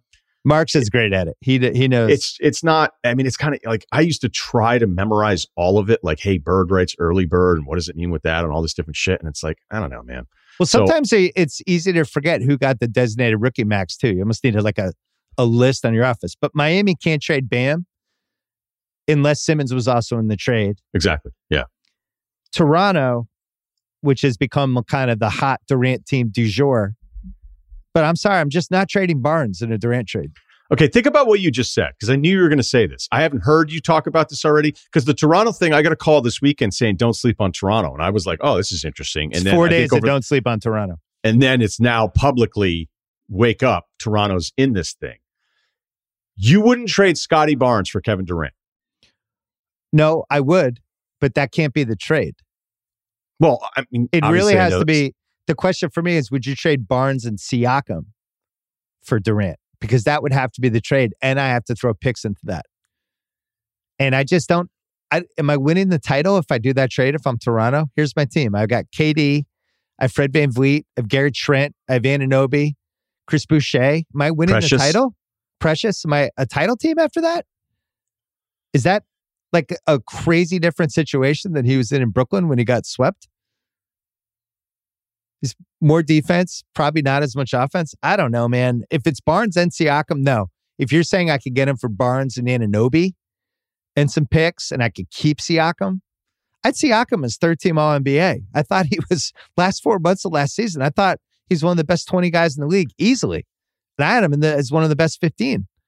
So if I'm giving a Barnes and Siakam, I better know I can win the title and I just or or make the finals. And I just don't feel like I I I definitely know that with that trade if I'm Toronto. I know you voted him. You voted him over Butler then, third team All NBA, didn't you? But Butler didn't play enough games. He plays 56 games a year. Yeah, I, I went Butler, but but that's fine. I- it was close. I'm not it was against it. close. It. was very close. But haven't we kind of landed at times with Siakam, and he was terrific to close the year out. That you just you just feel like there's still this sort of like level that Well, so you would go just not that- Siakam, Siakam Barnes, two first and two pick swaps for Durant. well, I don't. do First that. of all, after four for Gobert, I don't know what the hell I'm supposed That's to That's the other thing. I think the Gobert thing completely fucked up the Durant trade value piece, which is why I think he stays. All right. There's another thing too, depending on which teams you ask, that'll say like, "Hey, I'm not in a hurry for Durant anymore." You know what I mean? He does get hurt all the time, and I don't know if if Masai, who's terrific, would be motivated by the Kawhi thing, but that was the greatest rental since John Candy. Get it? Hmm. And I don't, you know what I mean? Like, I don't, I don't know if they're emboldened to think like, hey, we'll just do it again with Durant. Like, do you know what Durant is willing to sign off on? Like, we could talk about, well, he's under contract for four years, so he has no leverage. Bullshit. Have we not learned anything in the last couple of years? Like, I'm not trading for Durant, even with four years of supposed control, because I don't have any control. And so, is Durant going to want to go to Toronto? Does that seem like a Durant thing? Well, then you Vi- have this this other piece. You have Joe Tsai, the Nets owner, who's I I don't know what the list of most powerful billionaires are, but he's at some point he's going to be mentioned if you're doing the trade value for most powerful billionaires. Um, I think he was. There's been some stuff that's come out of this. I think he's embarrassed and confused by how the last couple of years went, and is now in fuck you mode. And I don't think this is somebody that's going to be pushed around because Kyrie's like, I've opted in. Now trade me to the Lakers. Jo- Joe Tsai already he already kowtowed to these guys for a couple years here. The Harden trade, um, then getting rid of Harden, bringing in Simmons back, getting rid of the coach, paying DeAndre Jordan what they did. Like he kind of you know kind of rolled over for these guys for a few years. And in the rich guy circles, I'm sure there are people who are like, "Hey Joe, what's going on with the Nets? What are you doing, buddy? Why are you letting those guys run the team? You're Tsai. You know, he's got it's like, you're Joe fucking Tsai. You let these guys do this to you? And You I just I just think he's gonna stare these guys down and get the best deal possible. Like, think about how Daryl handled the Simmons trade. He's like, I'm not, I'm not giving this guy away. I'll, I'll, I'll have a staring contest with him all year until I get something close to what I want. And I, I just don't think they're going to give Durant away because he's under contract for four years, and he's unhappy. I have another theory on this, but you go, and then I'll give you my other theory. No, I want you to keep going. You're hot right now. I'm hot. You, Yeah. keep feeding me. Yeah. Okay. Now I'm doing the Windhorst. I'm going to point up. Tom Brady, Bruce Arians. Tom's like, I'm retiring. Are you? Yeah. This Miami thing doesn't work out. Yeah, I'm going to retire. Not really retired. Up, oh, Tampa changed its coach. I'm back. I wonder if part of this with KD is is Sean Marks related. I think there's some animosity toward the front office from the KD Kyrie side. I mean, Kyrie has animosity toward everybody, obviously, but the KD side, I think there's too much smoke here dating back to the season and the playoffs with two things. One is how they handled the Kyrie thing and not having him play the road games during the season because they didn't want to disrupt the continuity of the team. I'm not I'm not defending either side on this. But I'm just saying I, I think maybe KD is like one, you know, you could talk yourself into any re- you're a hero in your own story, as Dave Jacoby always says. KD's like, I was tired in the first round. If he's thinking that way, and it, part of the reason is because they wouldn't let Ky- KD or Kyrie play these road games. So there's that. You also have, you know, as we know in this world with front offices and GMs and writers who will write stories and writers who will pass along information, the net what has the narrative come out over the last couple months, right? It's that this is KD and Kyrie's fault. They did this. Poor Sean Marks. Poor Nets front office. This is what happens when you turn your team over to these entitled dudes. I don't know if that's I mean that's definitely partly accurate, but it feels to, accurate. But but Sean Marks hasn't gotten nearly enough criticism, nearly enough for turning the team over to these guys, for kowtowing to their every demand, to getting rid of Atkinson, which I think everybody feels like he's a really good coach, for how stupid it was to spend that kind of money on DeAndre Jordan, which you and I, if we had had drinks with him, he would have been like, Hey, I'm thinking about giving DeAndre Jordan, what was it, three for 30? We would have been like, Are you insane? Do you have league pass? Why are you doing that? Um, throwing Jarrett Allen in the in the Harden trade, the whole thing. So I think there's some bitterness on both sides now, where KD and in his camp is feeling like they're getting blamed for everything, and then the Nets in their camp are like, "You're the reason we're in this mess," which is how divorces happen, right? Except in this case, they can't get divorced. So my my my Spidey, I have no evidence. I'm not reporting this, but I do wonder if a piece of this is if KD stays, is there going to be a fall guy if he stays? Okay, um, a lot there. I, I, think you're. I think you're right. That I mean, none of us really like blaming ourselves for anything. First of all, I mean, that's here on our own story, right? If we can blame somebody else, uh, we we are going to take that opportunity to go ahead and do it. So that's that's part. Like when I heard stuff about like, oh wait, so Kyrie opted in, Durant wants out. Like, is there a disconnect there? Did Durant finally realize like, holy shit, I blew four prime years with you, dude, and you don't play? and there's a million different reasons why you do or don't play. And it's like, no, he's actually mad about what they've done with Kyrie. And you're like, wait a minute. And as much as I love Durant, okay, um, me too. You know, the rings with Warriors count. The guy was fucking awesome. Toe to toe, toe to toe with LeBron. Right. Uh, left Westbrook behind. Makes sense. Like we get it. All right. Makes even more sense years removed from it. You're like, all right, I didn't want to do it. Uh, him not getting enough credit for the Golden State thing. You know what? I also get that part of it too. It's like, dude, of all the teams, of all the things you could have done, you went ahead and did that. And he's had to pay the price for that for a really long time. And then they win again. And it's like, oh, so they won without me. And it's like, you know, these again, you now you're just paying attention to everybody that never was going to like you to begin with. Like the people that you're annoyed by, none of them are going to change their mind. There's nothing you can do that's going to make them go, you know what, Durant, you're actually okay in my book now after I shit on you on social media for 10 straight years. It just doesn't happen but there's going to be some accountability here. So if that's the conclusion that they land on, like, was Sean Marks, was Sean Marks supposed to go, actually, no, we're not getting rid of Kenny Atkinson. Oh, wait, to close this deal, to get Kyrie and Durant here, to get arguably the best player in the league at the time and supposedly another top 10 guy if he actually plays. Like to do that, I'm supposed to start telling you no. This is the way the job works. And I know it sucks. And I know people not, may not like it. I may, maybe Joe Tsai's friends who don't understand the NBA are like, what the hell's going on? Well, Joe's been in it long enough. You're like, yeah, this is kind of what happens. This is kind of what the deal is. So I know that you had something on it and I had an open where we completely disagree that, wait, so you want to blame Sean Marks for not telling you no? what the fuck are we even talking about? And that's where I just like, I can understand, like, okay, cool, cool presentation. I don't agree. I just, I just don't agree. It's, there's, And by the way, the next version of Durant and Kyrie that want to team up and go to another team, they're all going to say yes.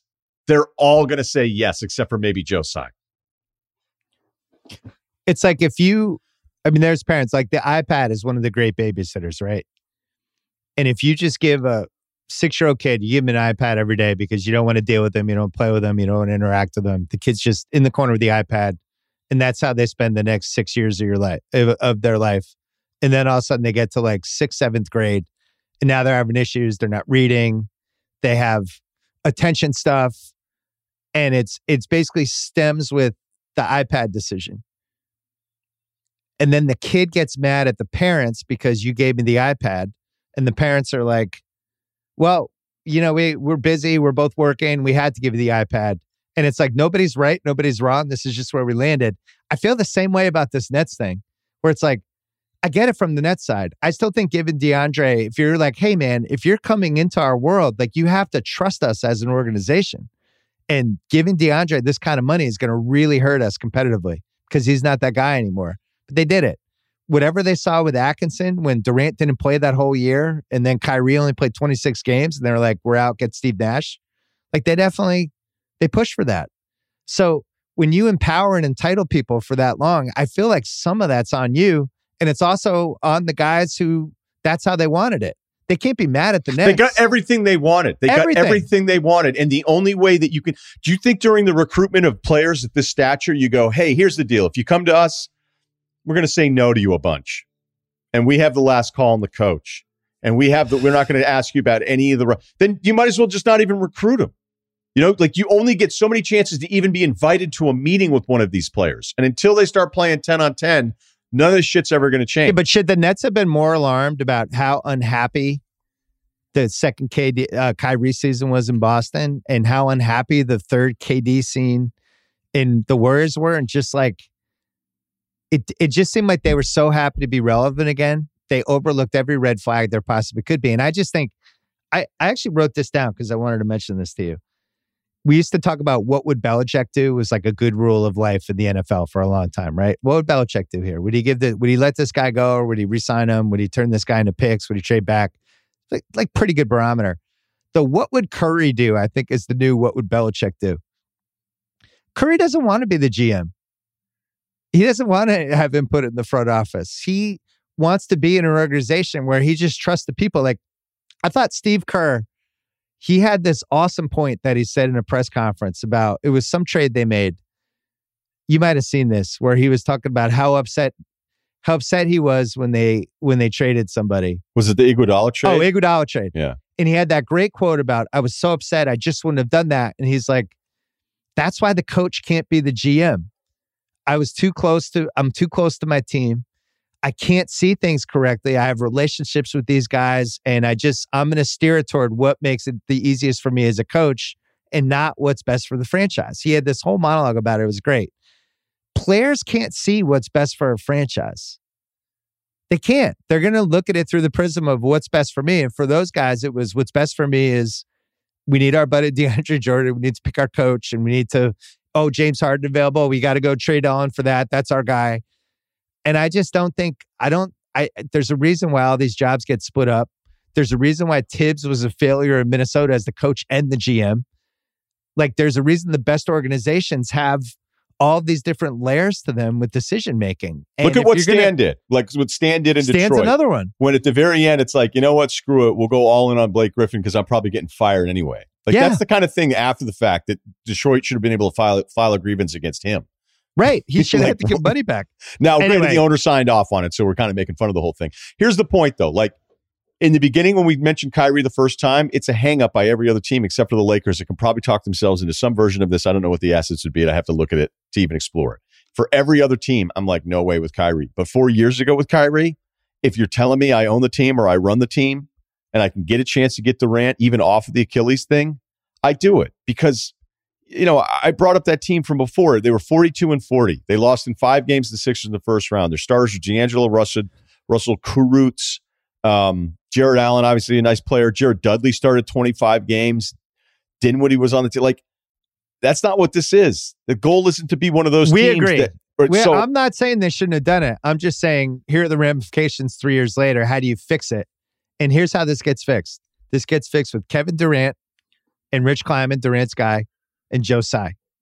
And everybody else is out of that room. It's those three people fix this. Joe Tsai hired David Levy and fired him in two months. Joe Tsai just he just fired somebody recently who was like his president or the, the, whoever's in charge of revenue.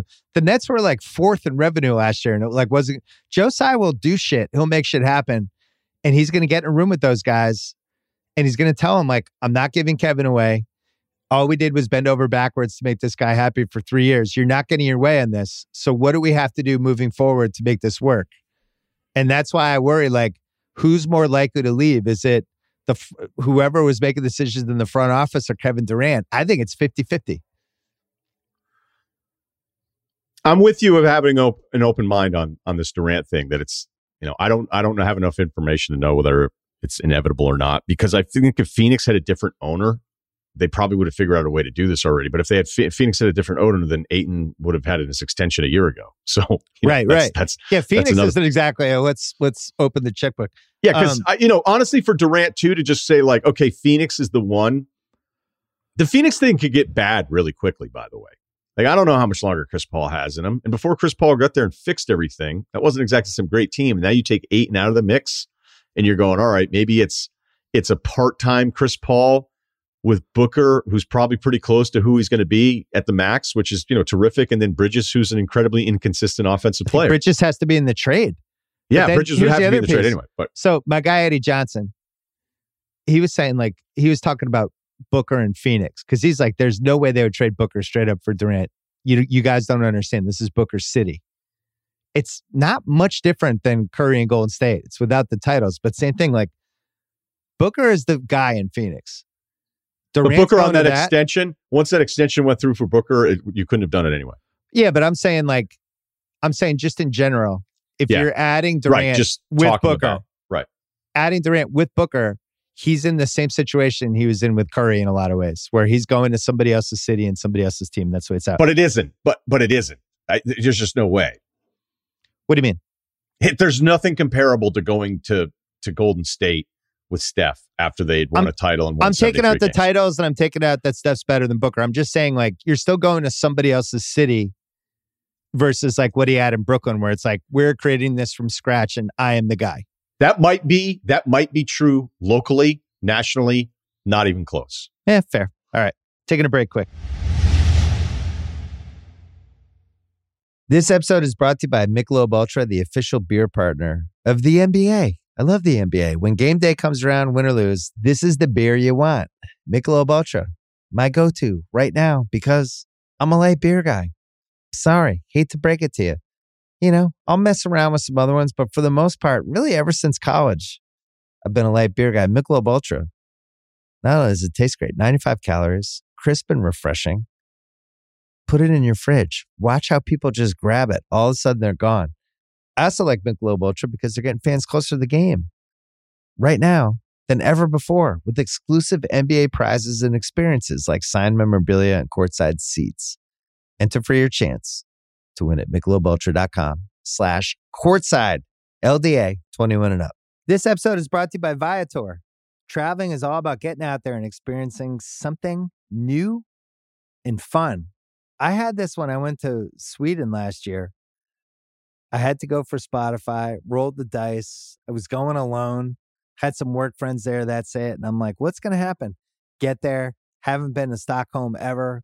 Walking around, having a great time. Just, just immersed myself in a totally different culture. Really remember, memorable. I remember like a hundred different things about it. If you want to make your next trip memorable, you need Viator. It's a website and app that'll help you book fun experiences and adventures all over the world. They have over 300,000 bookable experiences in over 190 countries, and it's flexible. They have free cancellation. They have various payment options, 24 7 service, and you can browse millions of reviews from real people so you can make sure you're booking the best adventure for you. They offer all kinds of adventures from simple walking tours to more extreme, thrilling adventures and all the niche, interesting stuff in between. So that's one app that's over 300,000 travel experiences you'll remember do more with Viator. Download the Viator app now. Use the code Viator10 for 10% off your first booking in the app. That's V I A T O R with the number 10. All right, couple uh couple leftovers from the last 3 days then we'll go. Let's go let's go rapid fire. I think we can do this in 20 minutes, Russillo. Okay. New Orleans goes all in on Zion for the max. You had David Griffin on your podcast. He basically tipped his hand on this. Um I mean, the Porter contract I think was the most dangerous big long contract we've seen with Porter's injury dated back to high injury history dating back to high school. New Orleans had to do this with Zion, but I just I just want to take a quick quick second. This seemed improbable like what, 5 months ago with how unhappy the New Orleans situation is. Zion wasn't playing, he was overweight, and it seemed way more likely he was going to leave than that he was going to stay, be enthused by the direction of the Pelicans and the whole thing. I'm just surprised. It it it the turnaround of that was pretty impressive. It is. It is. It also proves why, like, you can't be emotional. You can't think about stuff in the moment. You can't be going like, all right, you know, there's just so many times we, we say these definitive things when it's like, all right, well, we'll give it time. We'll see what happens. You know, whether it's there's no way this te- season's like right now, it seems impossible that Brooklyn would start next year with Kevin Durant. And as you just finished up proposing, like maybe this does get figured out. Maybe you get through all these emotional days with all this stuff. But when Griff came on with me just a few weeks ago, you know, this is kind of how it played out. Like, called him a max guy, want to make this work. He said all of the stuff was a little overblown. I don't know that I am going to 100% Yeah. agree with that because I think I think there was some serious disconnect at certain points in the middle of the season, but it proved two things that the Pelicans found a deal that they felt comfortable with. It was one Zion was happy with and keeps hammering home that point. Rookie extensions, we just don't have many guys that that go, you know what, I'm not going to do the rookie extension as a as a top pick. LaMelo could be our first. Next topic. I tweeted about this, so I'm I'm repeating a tweet, but I, j- I just put together all the players on the Kings, and I'm just I like that team. I know they're not going to win the title. They they'll be a playing You team. sure? Um, I just w- I'm going to enjoy watching them. That's it. I saw the tweet. I think it's all Malik Monk based, which I love for you. Monk, Huerter, our guy, Huerter, late season Davion Mitchell. the Fox Sabonis pick and roll. Did you see the the the uh the Murray highlights from whatever summer league weird game that was? He was immediately first shot, corner three, bang. Yeah, I think there was another Italian guy not named Brachito who had 20 through three quarters in that game as well. So again, Yeah. summer league, we know the rule. We only care about summer league if it en- enhances our opinion on a player. Dismiss it otherwise. My tweet was that they reminded me from a personnel standpoint of the weird mid 2000 teams that used to give Team USA problems. That had shooting and big guys that could move, and they played with the Pick and speed. pick and roll stuff Oh, that yeah. like the guys just didn't want to defend. I just, if you have Huerter and Monk coming off the bench, I'm going to take you seriously. Another one, Bruce Brown goes to Denver. Now, look, the Lakers, they pretty clear what was going on there. They just signed three clutch guys, including um, the the Lonnie Walker thing. I think the just general consensus in the league with that got that was like the biggest WTF signing of all of them because they just spent two months talking about how they wanted two way wings, and then they got Lonnie Walker. Bruce Uh, Brown by the would have way, been we- a good Lakers signing, right? It wouldn't Yes, Bruce Brown have been like the perfect mid level exception for them? Instead, he goes to Denver. I'm a little worried about Bruce Brown away from the best version of what it looked like the Nets could be because when it was good, it's like, man, I can just roll to the rim every time and nobody cares. Like when Joe Harris was playing and you had Yeah. shooting and he was kind of this weird inverted smallest guy play center thing, which is what's frustrating about the Nets is Ben Simmons could ever get his shit together where Mm.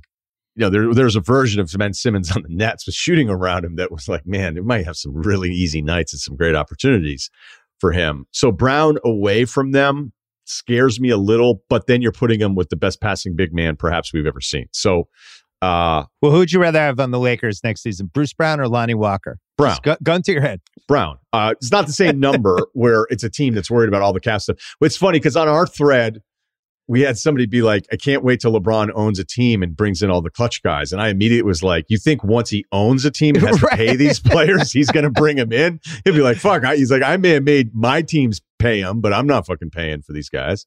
Yeah. I like Bruce Brown on Denver. I thought that was an interesting fit because he can move without the basketball, and that's a team that's going to have ball Yeah. movement. So Yeah, I right. thought nice Yeah. fit for them. I thought the Lakers. Look, I there's still some Lakers contender buzz, which I just I will freely admit I just don't understand. Even if you put Kyrie on that roster instead of Westbrook, I still don't know who's guarding anyone, and I still don't understand how we just watched the playoffs and you saw how important defense mattered and wing defense and being able to just defend for four straight rounds. And the Lakers are just like, yeah, but what if it's offense that's the new defense? And it's like, nah, that's you're always going to need stops. I didn't like their offseason at all. Um, which brings me to a, a quick section. I can't figure out what these teams are doing. So maybe you can explain it to me. I'll give them I'll give them to you one at a time. What is Portland doing in your opinion if you had to describe it in one sentence? I think they're going for it, and and Dame is a part of it. I mean, they want to pay Dame. Like Dame went from is he going to be out of here to now he's getting an extension. And I think we were very early, kind of sharing with the world that we kind of liked Anfernee Simons. The shooting numbers have been terrific. A hundred million. I know he's really really young, but Hmm. damn, you bring in Grant. Like they're they're going for it. Nurk's back. ex- If he's healthy, it's terrific, and it, it does feel a little like you know the Portland argument used to be with a healthy healthy Nurk uh, Nurkic, CJ Dame, um, throw in what would be Powell originally. They would Yeah. always say, "Hey, we have the best starting five differential of any team in the NBA." So if we Con- can just figure out, it's like, yeah, but yeah, if you could, if you could also defend. So I think they're maximizing whatever they are, knowing that they had some money to spend. Well, I wonder if does that make Sharp a possible trade guy if they're if they're trying to be more of a playoff team this year.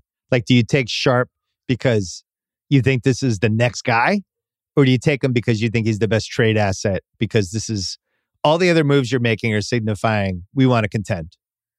And then there's Sharp over there, seventh pick, a lot of value, and he's just not going to be ready for a couple years. It doesn't seem like. We, I think we disagreed about this a lot in the past. Like, I just don't think teams go, well, we don't like this player as much as the other players, but let's take him because he'll have more trade value later on. You gotta, gotta, you gotta like who you take. I think they probably love the idea of the best version of Sharp could actually be really impressive because it goes in. He's big and the, the shot goes in. Hmm. Uh, but I don't know that he, you know, like a lot of young guys, I think he's a little detached from what everybody else is trying to do. What is Atlanta doing? Uh, I would imagine trying to ease the burden on Trey. I think they ran the highest, whatever, like they ran the highest pick and rolls with Trey, and whoever was second was 11% lower. Like they're incredibly predictable. They, they got to defend better. So now they feel like they have a guard who is in that defensive rotation that gives them a big improvement. I still think there could be something else because that's Feels just like a two hear. for one or three for one going, and I don't know who it is. Yeah, and with Huerter, I felt They're gonna like, have to pay know, Hunter. Yeah, which is a little scary too, because it's like, man, when it's good, it's pretty good. But there's a lot of nights where you're like, where is he? I really Uh, like Huerter. I, I especially at that price. I Yeah, just because he can dribble a little. He can shoot. I obviously We know he watched him shoot, in playoff playoff series, like play pretty well, and he can Yeah. defend. the Philly I don't know, series, I he had a big game. I don't know I how you're simultaneously trying to contend, but then you're also like just kind of dumping Huerter. You what you need is you need Trey to go. Hey, we know how good you are. We know you can score. We know you can do all these different things. Let- We got to get something else involved here. We can't be running the same shit every single like these these default possessions where it's the same thing and it's always you. Like those just don't win playoff basketball games. And I, I think that Miami series was was a real wake up call instead of thinking that they were the team that was in the Eastern Conference Finals a couple years ago. Yeah, so he I, got I- demolished. Yeah. What is Dallas doing in your opinion? They I basically like I like not paying Brunson. okay. You? I just like Brunson.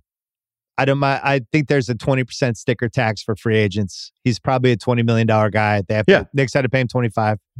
Um, I'm trying to win a title with Luka. I don't like losing guys. So I wonder, are they getting Fournier back? Does that turn into a sign and trade? Because that helps the Knicks a little bit too. And that gives them a little more flexibility just in general. If I'm Dallas, I have to get something back in that trade.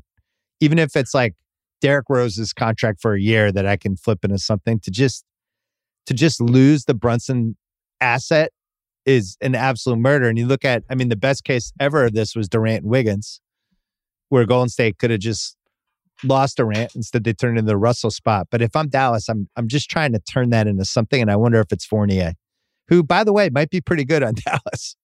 You know? Yeah, they brought back Kleber at a good number. Um, Dragic you know- is probably coming, I would assume. I think the Hardaway Jr. thing's easy to lose sight of. Like, oh shit, that's right, they have him too. Yep. And you also have Dinwiddie, who you can probably involve in a lot of the stuff that you had with Jalen. They got Um, JaVale. Yeah, and JaVale's really nice option as a big that's not that expensive. And then, of course, Dragic is going to be 52 years old, and I'm going to be reading a Hoops Hype link about how Dallas still would love to bring him in with Luka. So It- It'll happen this year. I forgot to mention Dragic when we were talking about the Nets and Sean Marks. Who so who gets the blame for the fact that they fielded that team that just had a bunch of small guys that they missed on Millsap and they missed on Aldridge, they missed on Blake Griffin. Um, the concept of having Dragic and Patty Mills together, all that stuff. Like, I don't feel like Durant was signing all those guys. Like, at some point, does the Nets front office take a little heat for not having a more flexible playoff roster, or, um, or is it just so much was Simmons dependent and they were misled on that trade? And if they're misled on that trade, shouldn't they get blamed for that? Like, how do we explain the roster that they ended the season with last year? If if you and I were putting that together, wouldn't you be kind of afraid people are gonna be like, "Hey, man, what happened with that roster last year? That was fucking weird." got to tell you, this this feels like a little Rich Kleiman ish. What do you mean? There's a, it just feels like there's a lot of like, hey, can we point the blame? If you want to tell me that there's other transactions they I, could have I done it better, way more way more blame on Durant and Kyrie. Just if Okay. I'm pie chart, it's I I think it's 85 percent Blame Durant pie? Kyrie. Blame pie. 85 percent Durant Kyrie. I'm not carrying anybody's water on this. no, I, I just know, I think know it's weird not. that the, the Nets front office and ownership has now been absolved from the last three years. I don't understand it. Just as a curious person, I don't understand how that's become the mindset. I don't know what happened on the Ben Simmons deal. I think Why did they think Millsap could still play? They could have asked us. It's like, why did the Knicks sign Kemba Walker? They could have asked anyone who watched basketball. Like, so when you're done, you're done. That's it. I think the Simmons thing really messed him up because not only moving out Harden, but you couldn't like it's a little bit like Westbrook. Like Westbrook not playing for the Lakers is better than him playing for the Lakers. There's no version like that's it. So them going, what do we do here? We'll trade it for you know they're the only team, and again uh, they're motivated by thinking that LeBron and the Kyrie relationship can salvage whatever version of Kyrie you're going to get for a year, um, which is still a tough gamble, but with the Nets, like, yeah, okay, there's a bunch of stuff that doesn't work out. But like when you hear these stories about how Simmons would show up to some of the workouts like ready to go, and then they're like, oh, he's playing. Like he's good, he's cleared, we're we're doing this. And he'd have like a crew with him and like a trainer, and I- and then and then he just he would jog like off to the side. And then people go like, wait, what the fuck? Remember the Nick Friedell thing? right. where he Ben Simmons dunks and then points Nick Friedell. Was like, did you get that? And then Friedell has to like ask, can I post it? And then what about posts- what what I told you about the Celtics game when he went out and rebounded for the guys at halftime of a playoff game in his weird outfit for like 30 seconds and then just kind of wandered off. And everybody who's at the game is like, what's going on with this guy? Yeah. So, I don't know. I- Whose I- whose job is it to have intel on Simmons? but what if you're told like, hey, he's good to go and you're ready to, and now we're realizing like a pattern. This goes back to the Philadelphia stuff. Like, remember when I did that thing where I was sharing different, you know, scouts and front offices talking about like, would you rather have Jaylen Brown or Ben Simmons? And it was Yeah. pretty overwhelming because guys that were plugged in were like, look, the Ben Simmons approach to all of this. This is even before it was even bad in Philadelphia. Was just that, you know, his his whole approach. It sounds like a guy who likes the gig but doesn't want to show up. Can we go back to your Rich Kleiman name drop? Yeah, dude, was that offensive to you? I apologize if it came off that way. No, it wasn't offensive at all. Okay. I think I think Durant I just want to make this clear. I think he's played this horribly. I thought the trade request was horrible, and I don't think he should have done it. I just don't. And the moment you do that, I, I think it's really hard to come back from. And I think he should take way more blame for everything that happened the last three years. And I know guys don't blame themselves when we talked about the hero in their own story thing, but I'm not sympathetic to Durant at all in this. No, I love the guy, but the fact that you would decide to go, I'm going to put four prime years and align it with Kyrie, and then apparently he still wants to keep it going. Do you believe that? I know that's what's been said. I don't know what to believe on the KD Kyrie thing. He picked I think the worst Kyrie guy. really let him down, and I, they, if he doesn't see that at this point, I don't know what to tell you. You know, and I, I still don't know what happened with the Harden piece of it either. I have a lot of lingering questions. well, Harden but- was sick of Kyrie. Yeah, but how did Harden end up there in the first place, and why did everybody think it was going to work out so great? And I don't know. I just have. I, I can't wait for the book five years from now because I think there's going to be a lot of revelations in it. But again, I think KD goes back. Um, the Clippers are at 191 million right now. they have 106 million dollars for non Kawhi, non PG players. Those guys make 85, and the rest of the roster makes 106. They're not even done yet. I just wanted to point that out. I don't normally when you're just collecting assets and putting them at some point there's an asset kind of cap and I feel like they're close. I didn't understand the John Wall thing um, for them. I thought I understood it for certain teams, but John Wall, Luke Kennard, and Reggie Jackson seems excessive to me. Everybody's like, great sign and great sign. It's like, well, he's played barely anything in four years, and now that's another ego, you know, that you have to fit in. See if he'll be happy. You know, there might on the Clippers. There's going to be some games where you don't play. He's going to be happy. Um, is he better than Luke Kennard? If Luke Kennard's healthy, probably not. So, Well, he's just a different player. He's just a you know. I I, I like it, and if if Ballmer, who doesn't seem to care about any of the expenses, or at least doesn't, I don't know, maybe he'll bring it up later on if they're 540 games into the season. But it's it's crazy how many eight figure guys they have, where you're like, wait, what does that guy make? Like Norman Powell. Again, that's not even a bad number for somebody who can score like him. But you know, Marcus Morris is still he's still like 34 million next two years. Kennard's still a pretty hefty number. Covington's 23, 24 million. I think that's second year though. Um, anyway, I don't know. I just I'm not going to keep. I've already done that long enough. I regret the segment. And then uh the last team, um, just Philly, who you seem to like more than I do because I, I just don't trust the Harden thing at all. The PJ Tucker thing, they really sold their souls two years from now for one year PJ Tucker because I can't imagine he's going to be able to play when he's 40. Um, I really like Melton. I thought that was smart. And in general, they have the a better type of team. It seems like they're going to try to trade for Eric Gordon. But just the Harden piece of it, I'm not going to be able to get past unless I see some footage of him and he's in the best shape of his life. And we have one of those stories where we're like, oh my God, James Harden, did you see that clip of him? I, if it's more the same from last year, I don't, I just don't see it making a difference. Do you? Yeah, I uh, I just like what they've done so far. I just really do. You know, Okay. I like the Melton part of it. I don't feel like they did a ton to give it up. I think we're starting to realize too, like one of my other biggest pet peeves is that everybody has to be within three years of each other when you're building these rosters. And it's Hmm. like, you know who I would like if PJ Tucker didn't have a ton of interest from other playoff teams, if I had a young team, I'd want PJ Tucker. I want PJ Tucker telling my young guys the stories that he told JJ Redick on the podcast about what a shithead he was when he was with the Raptors and how they showed him film of him sitting there. This this concept that it's actually I think it's a terrible way to build your young roster when you're rebuilding. It's like let's make sure everybody's within the same age range. They're all in the same cut because that means four, you got 14 guys all thinking they're supposed to be all stars. So seven of them are pissed off all the time.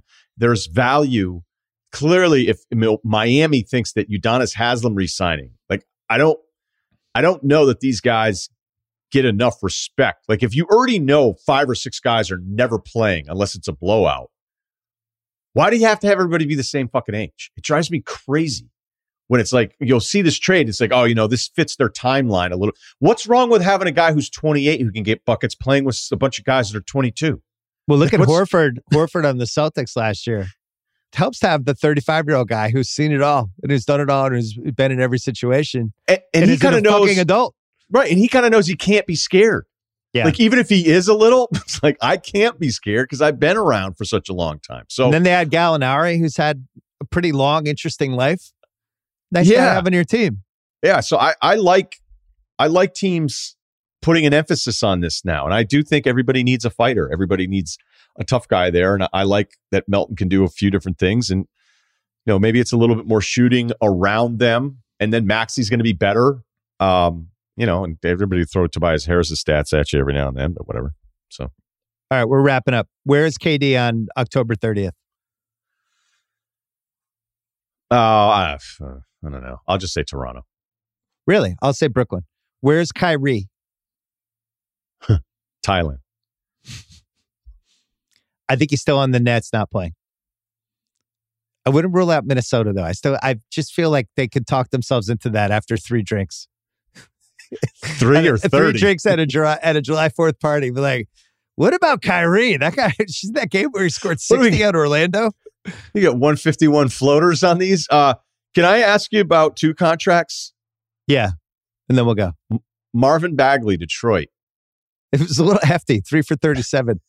I like that they kept him, but I I thought that I don't know who you're competing against for three for thirty-seven. Who who the runner-up in the Marvin Bagley sweepstakes? When were you expecting to learn the second year the Mo Bamba deal was like partially guaranteed? Probably when I saw the tweet. Gary Harris, same thing.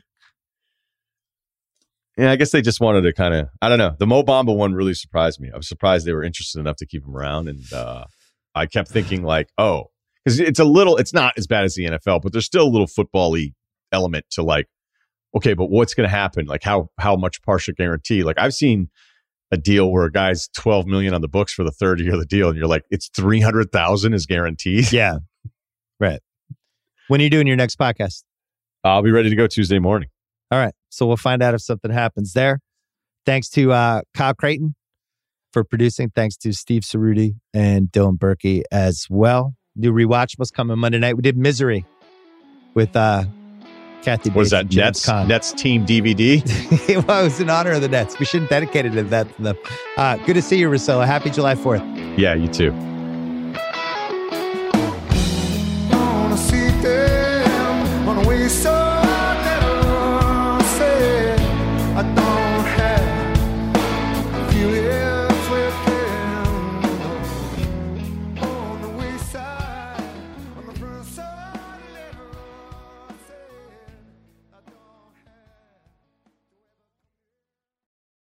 This episode is brought to you by Lululemon. Guys, if you're ready for a new pair of pants, try one of Lululemon's ABC pants. They're made to make you look and feel good. And there's lots of different styles to choose from. My favorite, because I walk around LA every day, I like the joggers. I'm not jogging, I'm just walking fast. But if you're working out, I would try them out. And if you want something a little sleek, maybe business like, maybe try the ABC Slim Fit trouser. But I am a joggers guy. I just, once COVID happened, I was just like, I'm, I want to wear jogging pants and joggers and all kinds of soft pants as much as I possibly can, especially when I'm working out. Ultra comfortable and versatile. ABC pants are really in a league of their own. Buy a pair right now at lululemon.com.